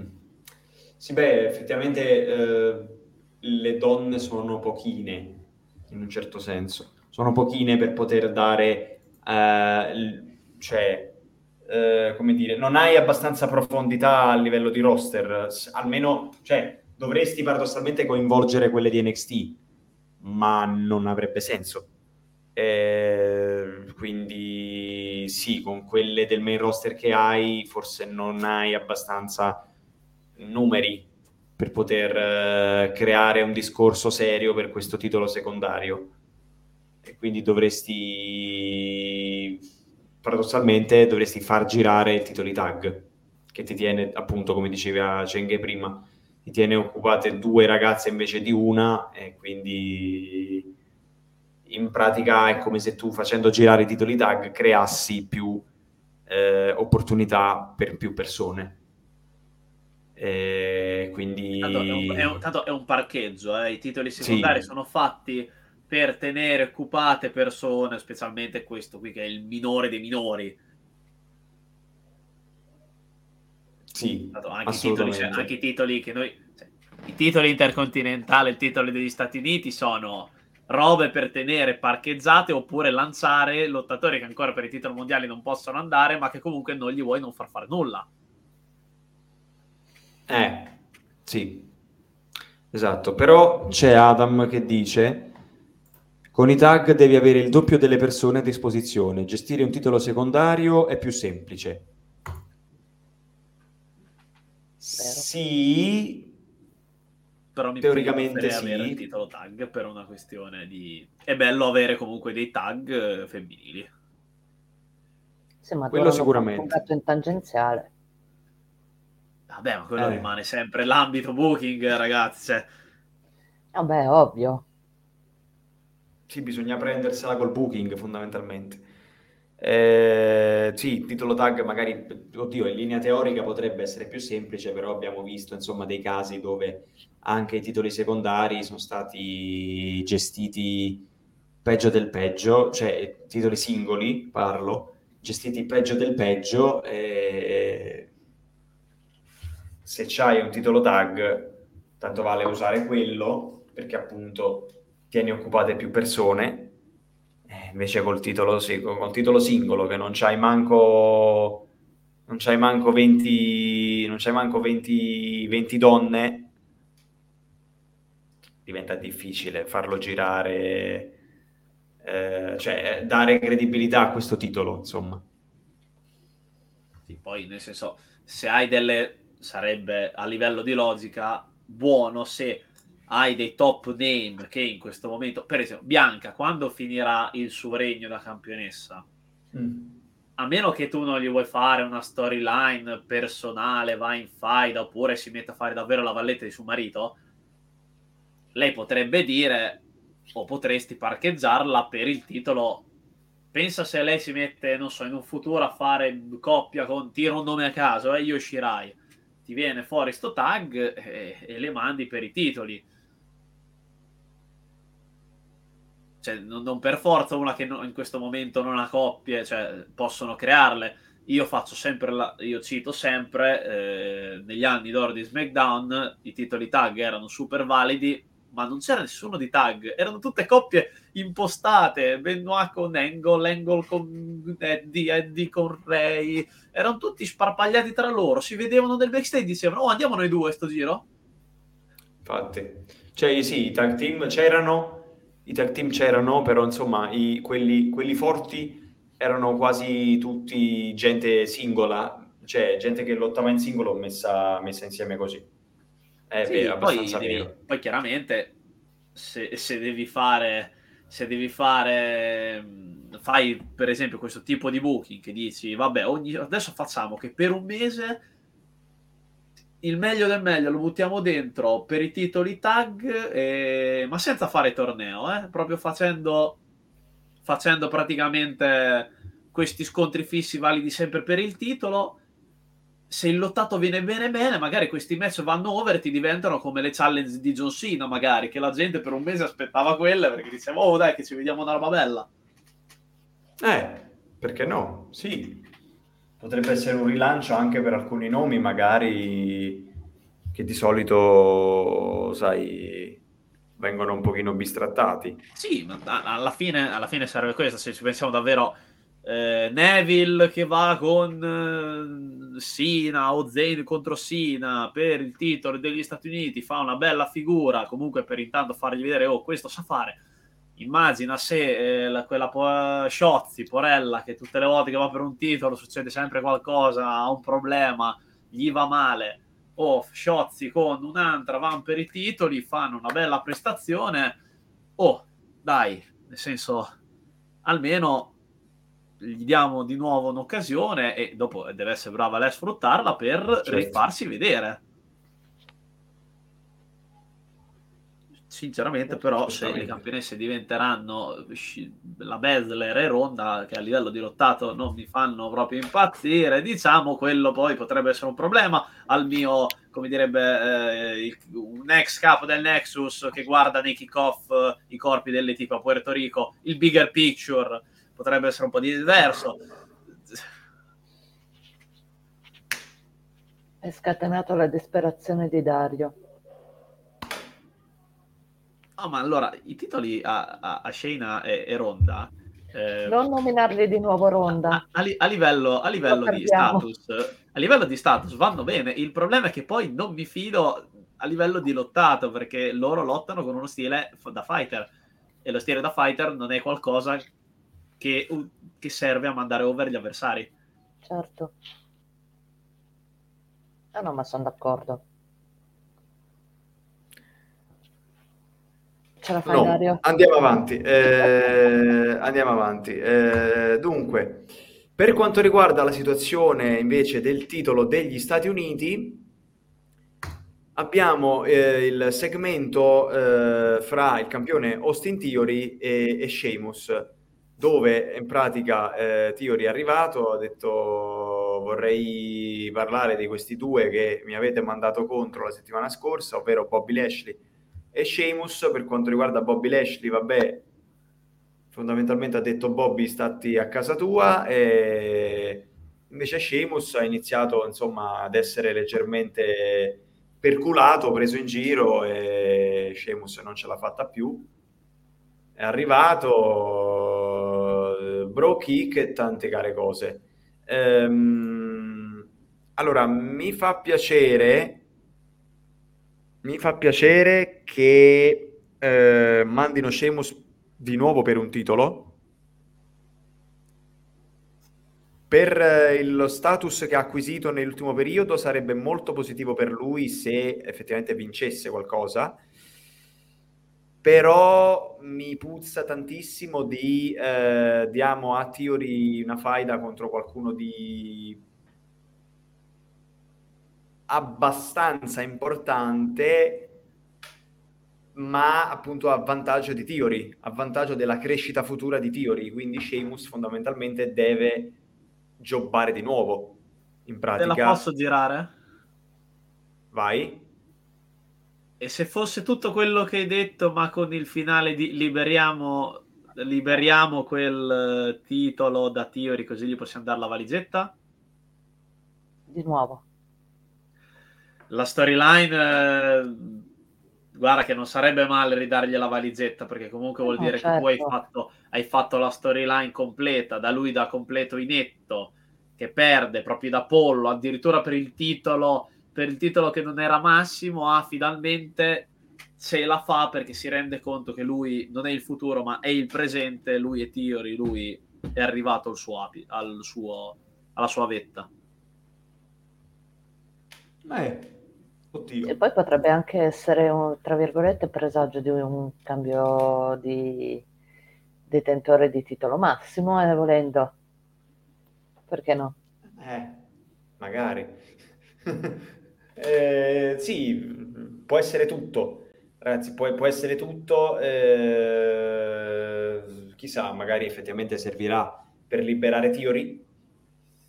Eh, io non gli darei di nuovo la valigetta, però ci starebbe, ma io non gliela darei di nuovo perché si deve un po', come dire, cioè il Money in the Bank è stato abbastanza sminchiato negli ultimi anni, quindi non lo affibbierei di nuovo a Theory, perché è uno sul quale tu punti tanto. E se proprio, diciamo, eh, devi riabilitare la figura del Money in the Bank, ci starebbe un nome già, non dico, cioè, non dico il nome di un giovane, perché no, però insomma ci vorrebbe un nome di uno che tu già vedi un potenziale campione del mondo. Nel senso, è come dire, per riabilitare un pochino la valigetta, io da, io lo darei a un nome già grosso, capito? Cioè, tipo un Edge, di nuovo per dire, no? Perché è vero che non ne avrebbe tanto bisogno, però la valigetta ha bisogno di riavere una certa credibilità. E secondo me fa tanto anche il possessore. Ma più che altro va incassata sto giro, non va buttata via. Poi anche cioè, eh, il Money in the eh, sia a livello maschile che femminile, va anche quello, va un attimino, gli va ridato valore. Stanno, vanno Sì. incassati entrambi, non subito e con una con una costruzione bella, ovvero non il solito o vinco la valigetta, poi inizio a perdere le fight di continuo, di continuo, di continuo, di continuo, tanto prima o poi vinco, basta che vinco quello. Il problema rimane sempre da sto lato che c'hai Reigns. Il problema rimane Eh, quello. Perché sì. se no, al di là che, nel senso, se no davvero lo farei Theory, poi, guarda, l'ho letto anche già prima, eh. Theory poi incassa su Seth Rollins. Però lì devono finire di, di specificare alcune cose per quanto riguarda il draft. Perché all'inizio hanno detto che comunque il titolo sarà a Raw, quindi cos'è? Se incassa Theory fa conto tra sei mesi su Seth Rollins perché non si rende conto che magari ancora con Roma la situazione è quella, un po' particolare, poi cos'è? Lui rimane di là, non è il titolo che torna di qua. Eh sì, su quello non ci hanno ancora detto assolutamente niente. Vedremo quando ci avvicineremo al Money in the Bank, penso che qualcosa diranno poi alla fine. Sì, a meno che poi non venga fuori perché tocca stare attenti, dato che l'anno scorso hanno rischiato di fare una cavolata. Qualcuno si ricorda del promo di Money in the Bank con, eh, con Cody? Cosa disse? No, non me lo Che ricordo. chi vinceva al Money in the Bank andrà nel main event di WrestleMania, promo che poi è stato tolto. Ah, Ah, ok. è vero. L'opportunità for main event of WrestleMania. È vero, sì, sì. Eh, Adesso che l'hai quindi detto, bisogna sì. stare attenti perché se roba che magari dicono ah no eh, se vince, se vince uno di SmackDown deve andare per forza per il relativo, relativo titolo barra I perché di qua ce ne sono due oppure se vince uno di Raw va per il relativo titolo di là perché o, o magari ti possono dire no guarda questa è come la Rumble se uno è di SmackDown può anche decidere di andare a Raw Ma tecnicamente funzionerebbe così.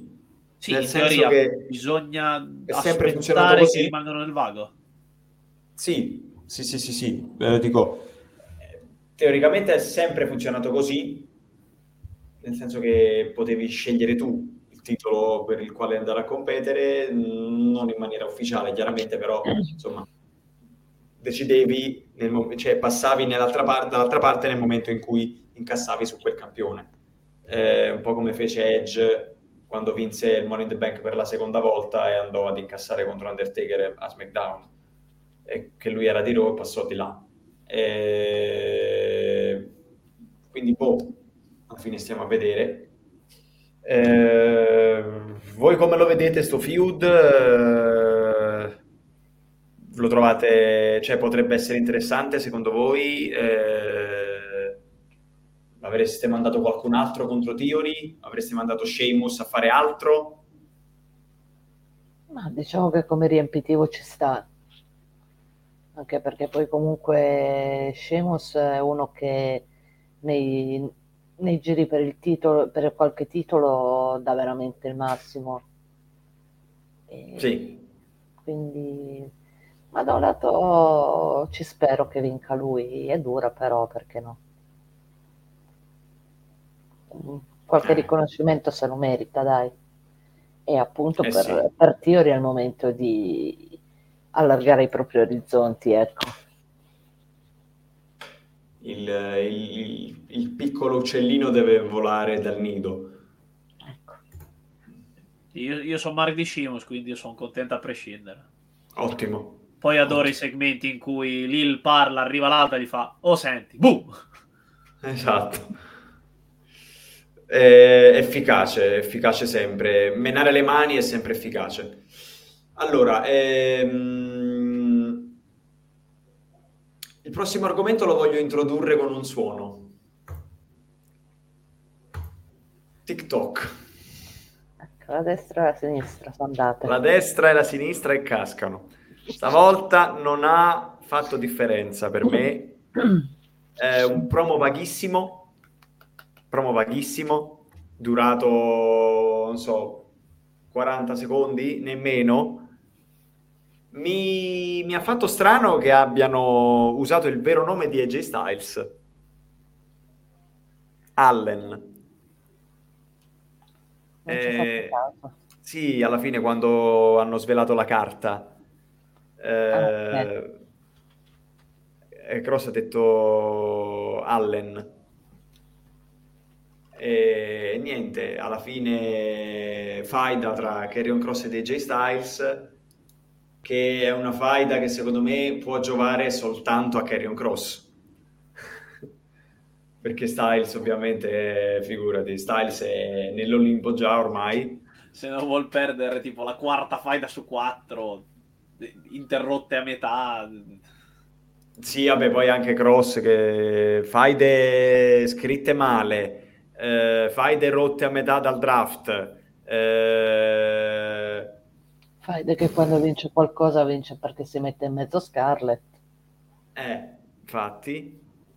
Eh, diciamo che è un, è un, personaggio che può trarne soltanto eh, vantaggi da questa faida con AJ Styles sperando che vada tutto come deve andare perché dovesse perdere sta faida Cross penso farebbe prima a buttarsi sotto un copertone e a passare lì il resto dei suoi giorni.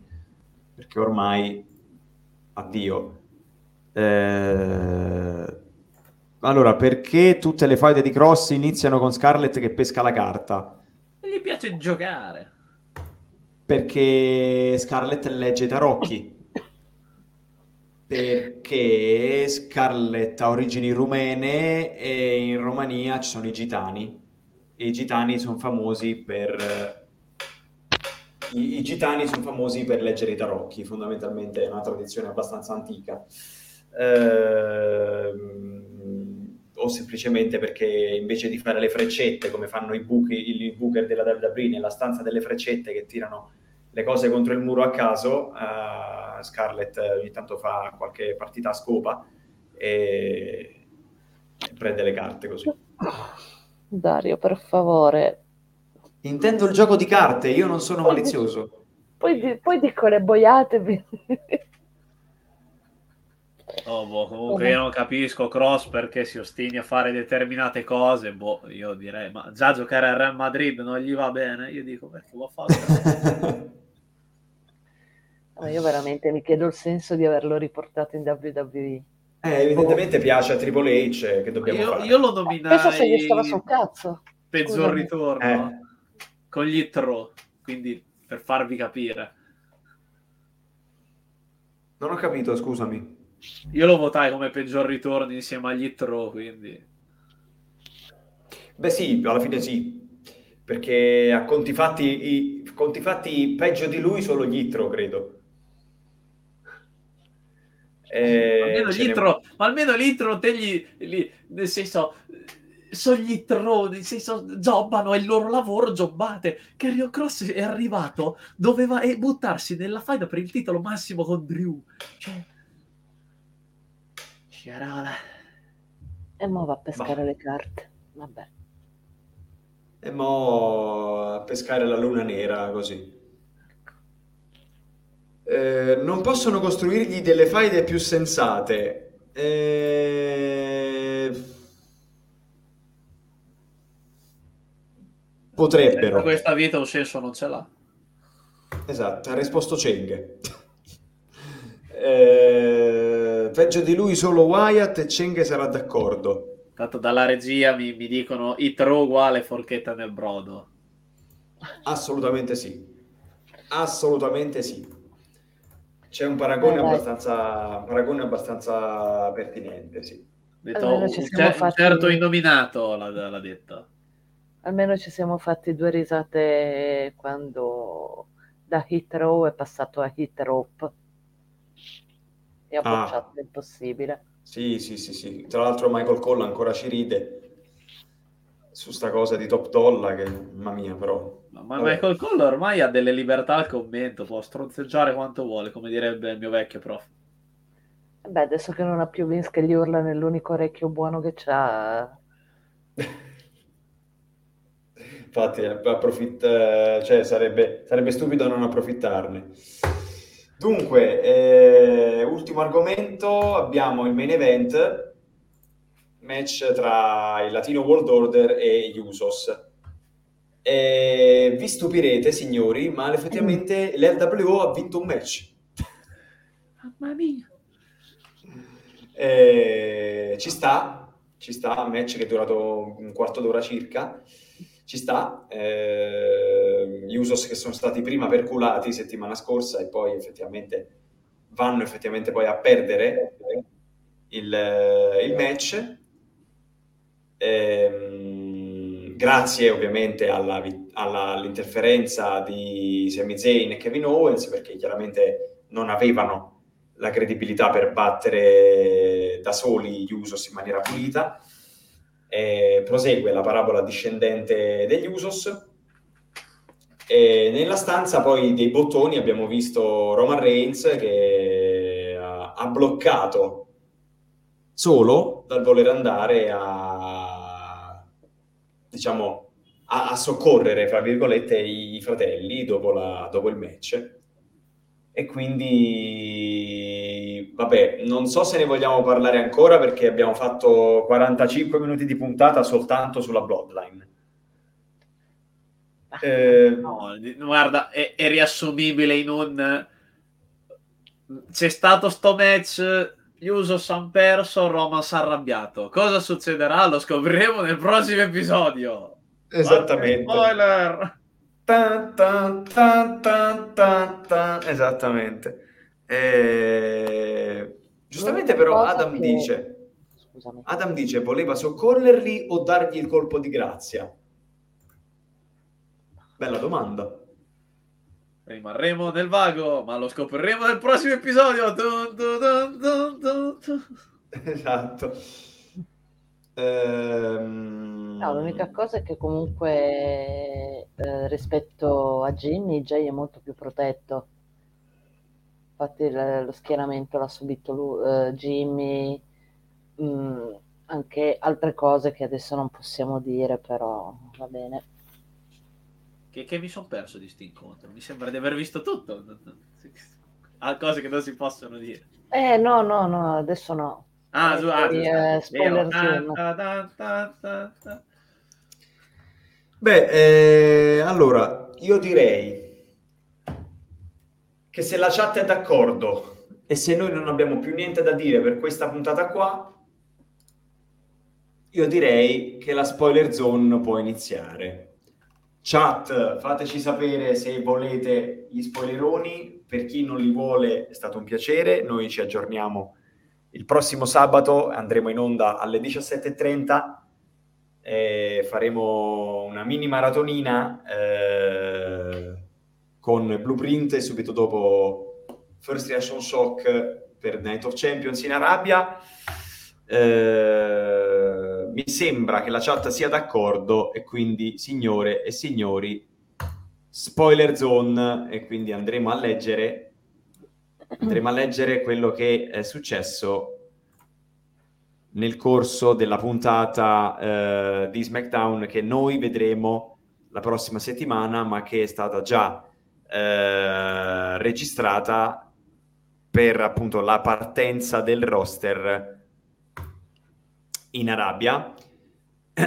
e dunque, per quanto riguarda la puntata, eh, queste sono state le eh, cioè, è stato quello che è stato eh, girato. Dunque, eh, match per il titolo degli Stati Uniti. Austin Theory mantiene contro Sheamus grazie ai Pretty Deadly. E qua voglio proprio vedere come sarà, perché i, i Pretty Deadly che vanno a accostare il titolo a Sheamus, voglio dire... Per la eh, serie, pri- prima cerca di, cerca di dare una possibilità, cerca di non far spoiler. No, no, il titolo potrebbe. Ca- e la valigetta non glielo tolgono. Eh no, eh no, eh Sono no. stato abbastanza convincente, dai. Dai, sì, sì, sì, sì, per un Dai, attimo, se- per un attimo ci abbiamo creduto tutti. no, era, e- era pa- era palese, ragazzi. Era un più uno di una palesità pazzesca. Dunque, eh, allora, qua facciamo un gioco. Secondo voi la partner di Raquel chi è? Vabbè, io l'ho già letto, non vale. Vabbè, Cri lo sa. Cheng, secondo te? Allora, la, pa- la partner di eh, la parte di Raquel per andare contro cosa sarà Sciozzi per forza. È rimasta solo lei. E infatti è Sciozzi. Intanto Grazie, grazie prima mille. Sciozzi per i tag. Grazie mille per il follow Komorasaki 1. Grazie mille. Grazie mille per esserti un hitp. a- Qualcuno direbbe SmackDown è un roster semplice. Semplice. Corto Molto. roster. Molto semplice. Ah, sì. Di, cor- di corto roster. Corto roster. È semplice. Dunque, eh, Raquel e Sciozzi poi sono andate contro le Damage Control, Bailey e, e Io Sky e, ed hanno anche vinto per, ehm, cioè, dopo una, un'incomprensione, diciamo così, tra Io e Bailey. Quindi eh, il, lo split, diciamo, delle damage si fa sempre più vicino. Sarebbe Penso ora. che Ehi Siri, inserisci meme finale Fast and Furious.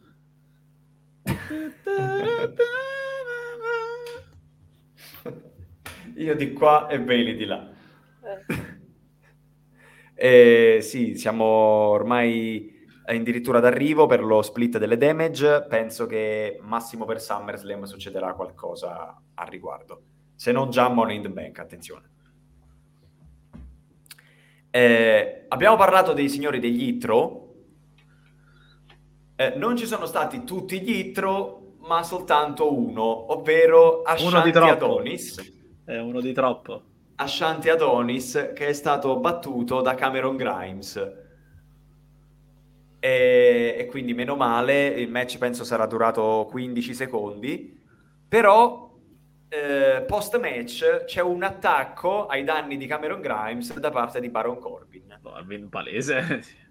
sì. Eh, sono, sono molto felice che ci abbiano mandato Corbin contro Grimes perché Corbin è un nome pseudo grosso che però è anche sacrificabile e quindi è una bella iniezione di fiducia per Cameron Grimes sul quale si dice che abbiano tantissime buone intenzioni per il futuro. Ma lì è lo Eh. stesso discorso che abbiamo fatto per i Pretty Deadly. Meglio mandargli i nomi che comunque sono lì nel roster ormai un po' affermati che mandare i soliti jobber locali o nomacci o nomi impossibili. Questi sono nomi spendibili, se perdono tanto non, non- non cambia niente.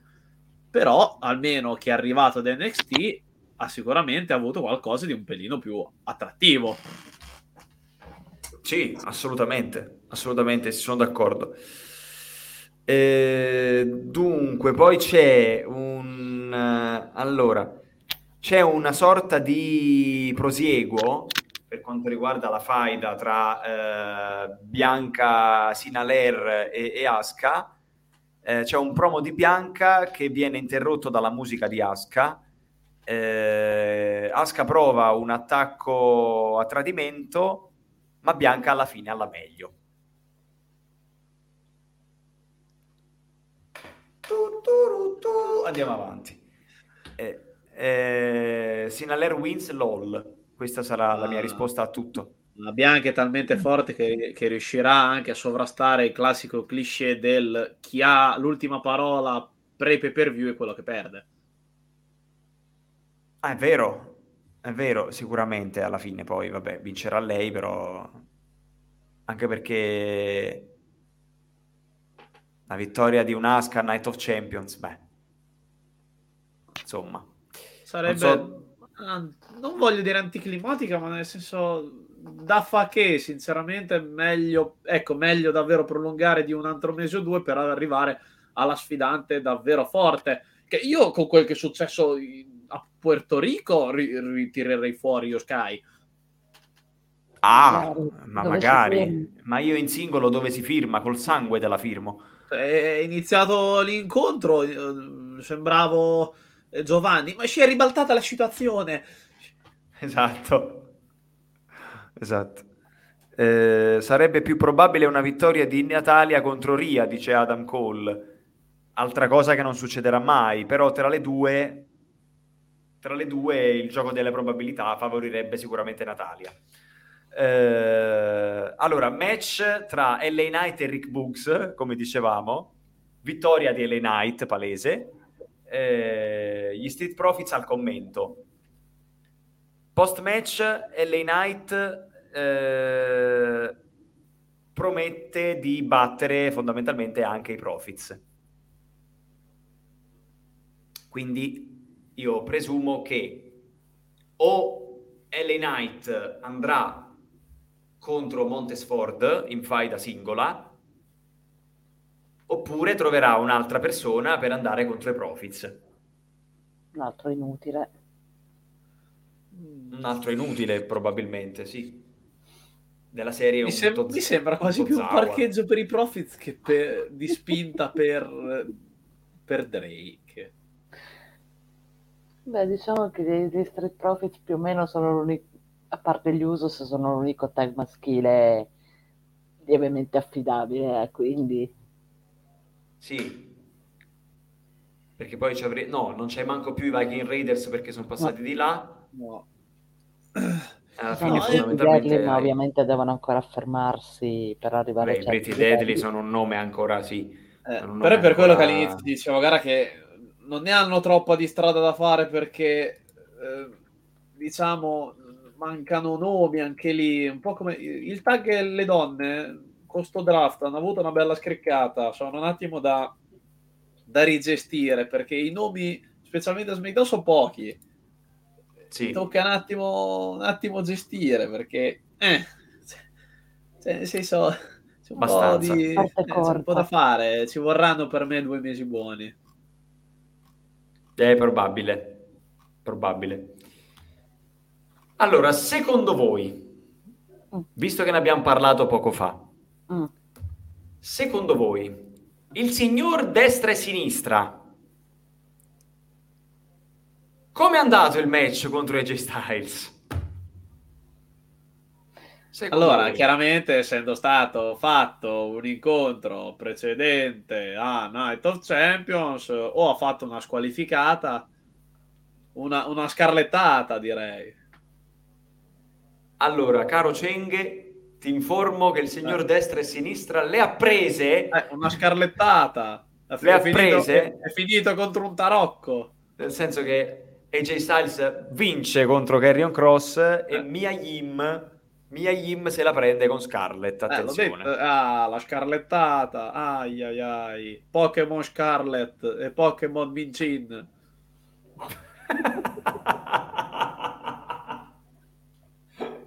Signori, Nintendo, se ci stai ascoltando, Pokémon Micin.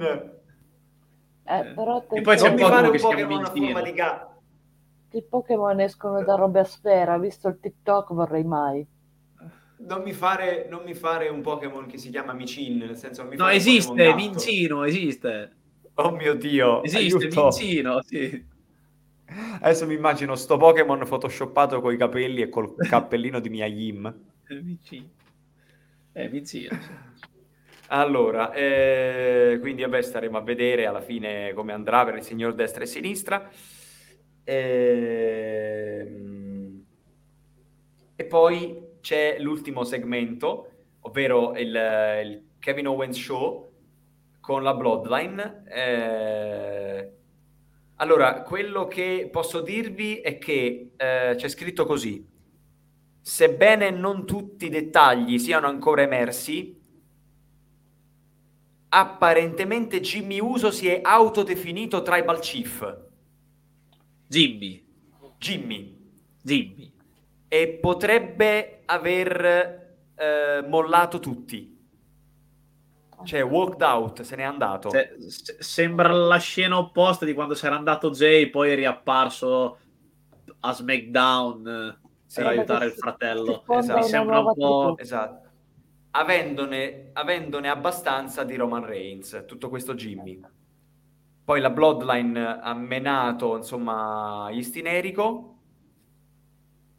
E Roman eh, ha posato con i titoli di coppia insieme a Solo Sikoa. Non si fa porta Eh, male sollevare le cinture prima della gara. Insieme a eh, Solo Sikoa, Paul Heyman e, e Jay, senza Jimmy. Quindi, Ti sono un po' di dubbi sul regolare svolgimento del, del match. Pensa, fanno saltare tutto perché alla fine cambio di idea, la Siria non ha più d'accordi con l'Arabia, salta tutto. eh. Allora, eh, questo era eh, quello che è stato eh, girato, o meglio, quello che ci è stato dato sapere eh, per la prossima puntata di, di SmackDown, che poi, vabbè, analizzeremo di nuovo settimana prossima, avendone anche la visione. Eh, non voglio dire di nuovo, vabbè, che ne pensate di sta cosa della Bloodline, perché basta, abbiamo fatto No, vai, vai, Siamo vai. a 40 minuti. 45 minuti di puntata soltanto sulla Bloodline. Speriamo che Adesso- pestino di brutto Owens e Zane. No, no, ba- no, basta. No. No, perché sennò dopo continuano, che ci sono le rivincite. Deve finire come ho detto io, che, pinna, che Zayn pinna Roman, così fai, fai uno swervone e, e, e Zayn e Owens dicono basta, andiamo con questi titoli da un'altra parte, non, ti, non ne voglio più vedere. E ultimo, ma non meno importante, sarebbe un finish the story che non mi farebbe girare le gonadi. Sì, comunque Eh. la, la, la, back, la, la backstory, la secondary story di Zayn, il suo ramo finisce. Così rimane solo la Bloodline Bloodline. Giusto? Sì, esatto. Rimarrebbero me, soltanto... alla fine la Bloodline, davvero un, un secondo, poi chiudo perché ne voglio più parlare anch'io. Eh, fate conto, è un fiume enorme che finisce a delta. Ogni tanto un rametto se ne va via. Anzi, è un fiume al contrario, che gli affluenti al posto di non entra- van- vanno via al posto di entrare. È un fiume al contrario. Eh, sì, in un certo senso sì. Sì, è un'immagine che condivido. Eh, per ora se n'è andato via solo Sì, un po- che poi sia il Rio delle Mazzoni lungo 6.900 km, quella è un'altra questione. Non mi guardare così, Dario. No. Fare Eh, un frame su bellissimo Vabbè, da ci fase sa- inquietantissimo ci saranno, ci saranno 28 clip su sta cosa già domani, credo. Intanto, ne- allora io nei, nei commenti comunque vedo Cenghe da te alluvione sì alluvione no l'ho letta con Italia sì Italia no della terra dei cachi Eh, e finisce Esatto. E alluvione sì alluvione no. E questa è la vita. La frana c'è la frana no, No, a me Eh, alluvione no frana sì. E niente, ragazzi, non so, eh, non so se voi volete dire qualcos'altro, volete aggiungere qualcosa, ma io direi che eh, siamo arrivati alle due ore, grazie anche alla Bloodline, soprattutto alla Spoiler Zone. Eh, così sembrava Sabu, eh. Eh beh, ti pare, secondo te se io alzo il dito lo faccio per, per imitare Roman Reigns o il mio lo grande... fai, lo fai per imitare Damien Priest che a Backlash è entrato facendo lo stesso identico gesto della Bloodline quindi mi è venuto il dubbio ho detto da quant'è che fa parte della Bloodline No, vabbè, ma da quando tutta sta gente è diventata Sebu, scusami. Diciamo le cose Eh. come stanno. Infatti, tutti fan di Sabu all'improvviso. E io facevo così a qualcuno ancora prima che Roman Reigns... o comunque Cri dovresti vedere a scuola sono tutti fan della Bloodline quando la prof chiede le cose tu ti fai così della Bloodline Tutti quanti così, io, eh. Sì, è Sì. vero. Tutti quanti Allora, acknowledge mi- me. mi dice la capitale d'Italia tutti la Bloodline Tutti Roman Reigns, ok. Adam Eh, Cole vabbè. non bestemmiare. Adam Cole non bestemmiare. Non mi toccare Sabu che io divento una iena. Sabu nella Bloodline, eh. Ah, one- one Sabu night a stand- Noai. one night stand arriva Sabu a Noai. aiuta Sabu nuovo membro della Bloodline. Beh, Sabu però con la maglietta che di Roman. Sabu Non con la maglietta di. Roman, Goat, vabbè. Vabbè, lo, po- lo possiamo fare come finale di WrestleMania a Philadelphia l'anno prossimo, che con l'ICW ci sta bene. Giusto? non mi dispiacerebbe rivedere Sabu a parte tutto. Comunque, vabbè. Lasciamo perdere. Dunque, eh, ragazzi, io andrei in chiusura pure perché se sentite casino è che il, il camion della nettezza urbana ha deciso di passare a quest'ora sotto casa mia. Due minuti. E quindi io, io ringrazio tantissimo Cheng per essersi prestato, per aver accettato di essere presente. E- Così timbro il cartellino. Mi, mi rimane solo l'All About Elite. Ho fatto tutto praticamente qua dentro. E io Perfetto. finalmente ho fatto una live anche insieme a te. Esatto, vedi, una- è- vedi, la puntata 101 a modo suo è stata storica anche per quello, debutto di Cheng e, e prima volta insieme in live per eh, Cree e Cheng. Quindi tanta, tanta roba anche stasera. Io ringrazio come sempre la chat, ricordo brevemente gli appuntamenti settimanali, abbiamo eh, domani credo appuntamento con il Wrestling Times per... eh, Yes. parlare anche del compianto Superstar Billy Graham. Eh, poi abbiamo il lunedì, eh, come sempre, il PWC. Eh, poi abbiamo il martedì, ovviamente, c'è Saito Slam, appuntamento immancabile del canale. Poi alla sera ci sarà eh, il Grande Macchina Rossa, il Big Red Machine con Cree ed Eddie. Eh, poi il mercoledì avremo il nostro solito appuntamento con NXT, eh, grazie a Leo e il suo Big eh, Next Big Thing. Eh, poi ovviamente torneranno il giovedì i ragazzi di All About Elite, tornerà Max del Prete con la solita analisi della puntata di Dynamite eh, settimanale. E il venerdì eh, qualcosa ci sarà, non vi preoccupate perché i buchi non ci piace lasciarli, anche perché non ci piace, non ci piace l'Emmental. Ehm, e, e niente, poi sabato l'ho detto, torneremo, torneremo con il blueprint a un orario speciale, ovvero alle 17.30, dove andremo ad analizzare la puntata di SmackDown che vedremo, anche se sappiamo già bene o male cosa è successo. E poi subito dopo andremo quasi di maratona con appunto il First Reaction Shock dedicato a Night of Champions. Quindi questo bene o male è eh, il nostro appuntamento per la settimana entrante qui sul canale. Io vi rinnovo i miei saluti e il mio ringraziamento per aver passato con noi anche questo sabato sera. Grazie a tutti e buonanotte a tutti e buon wrestling. Ciao.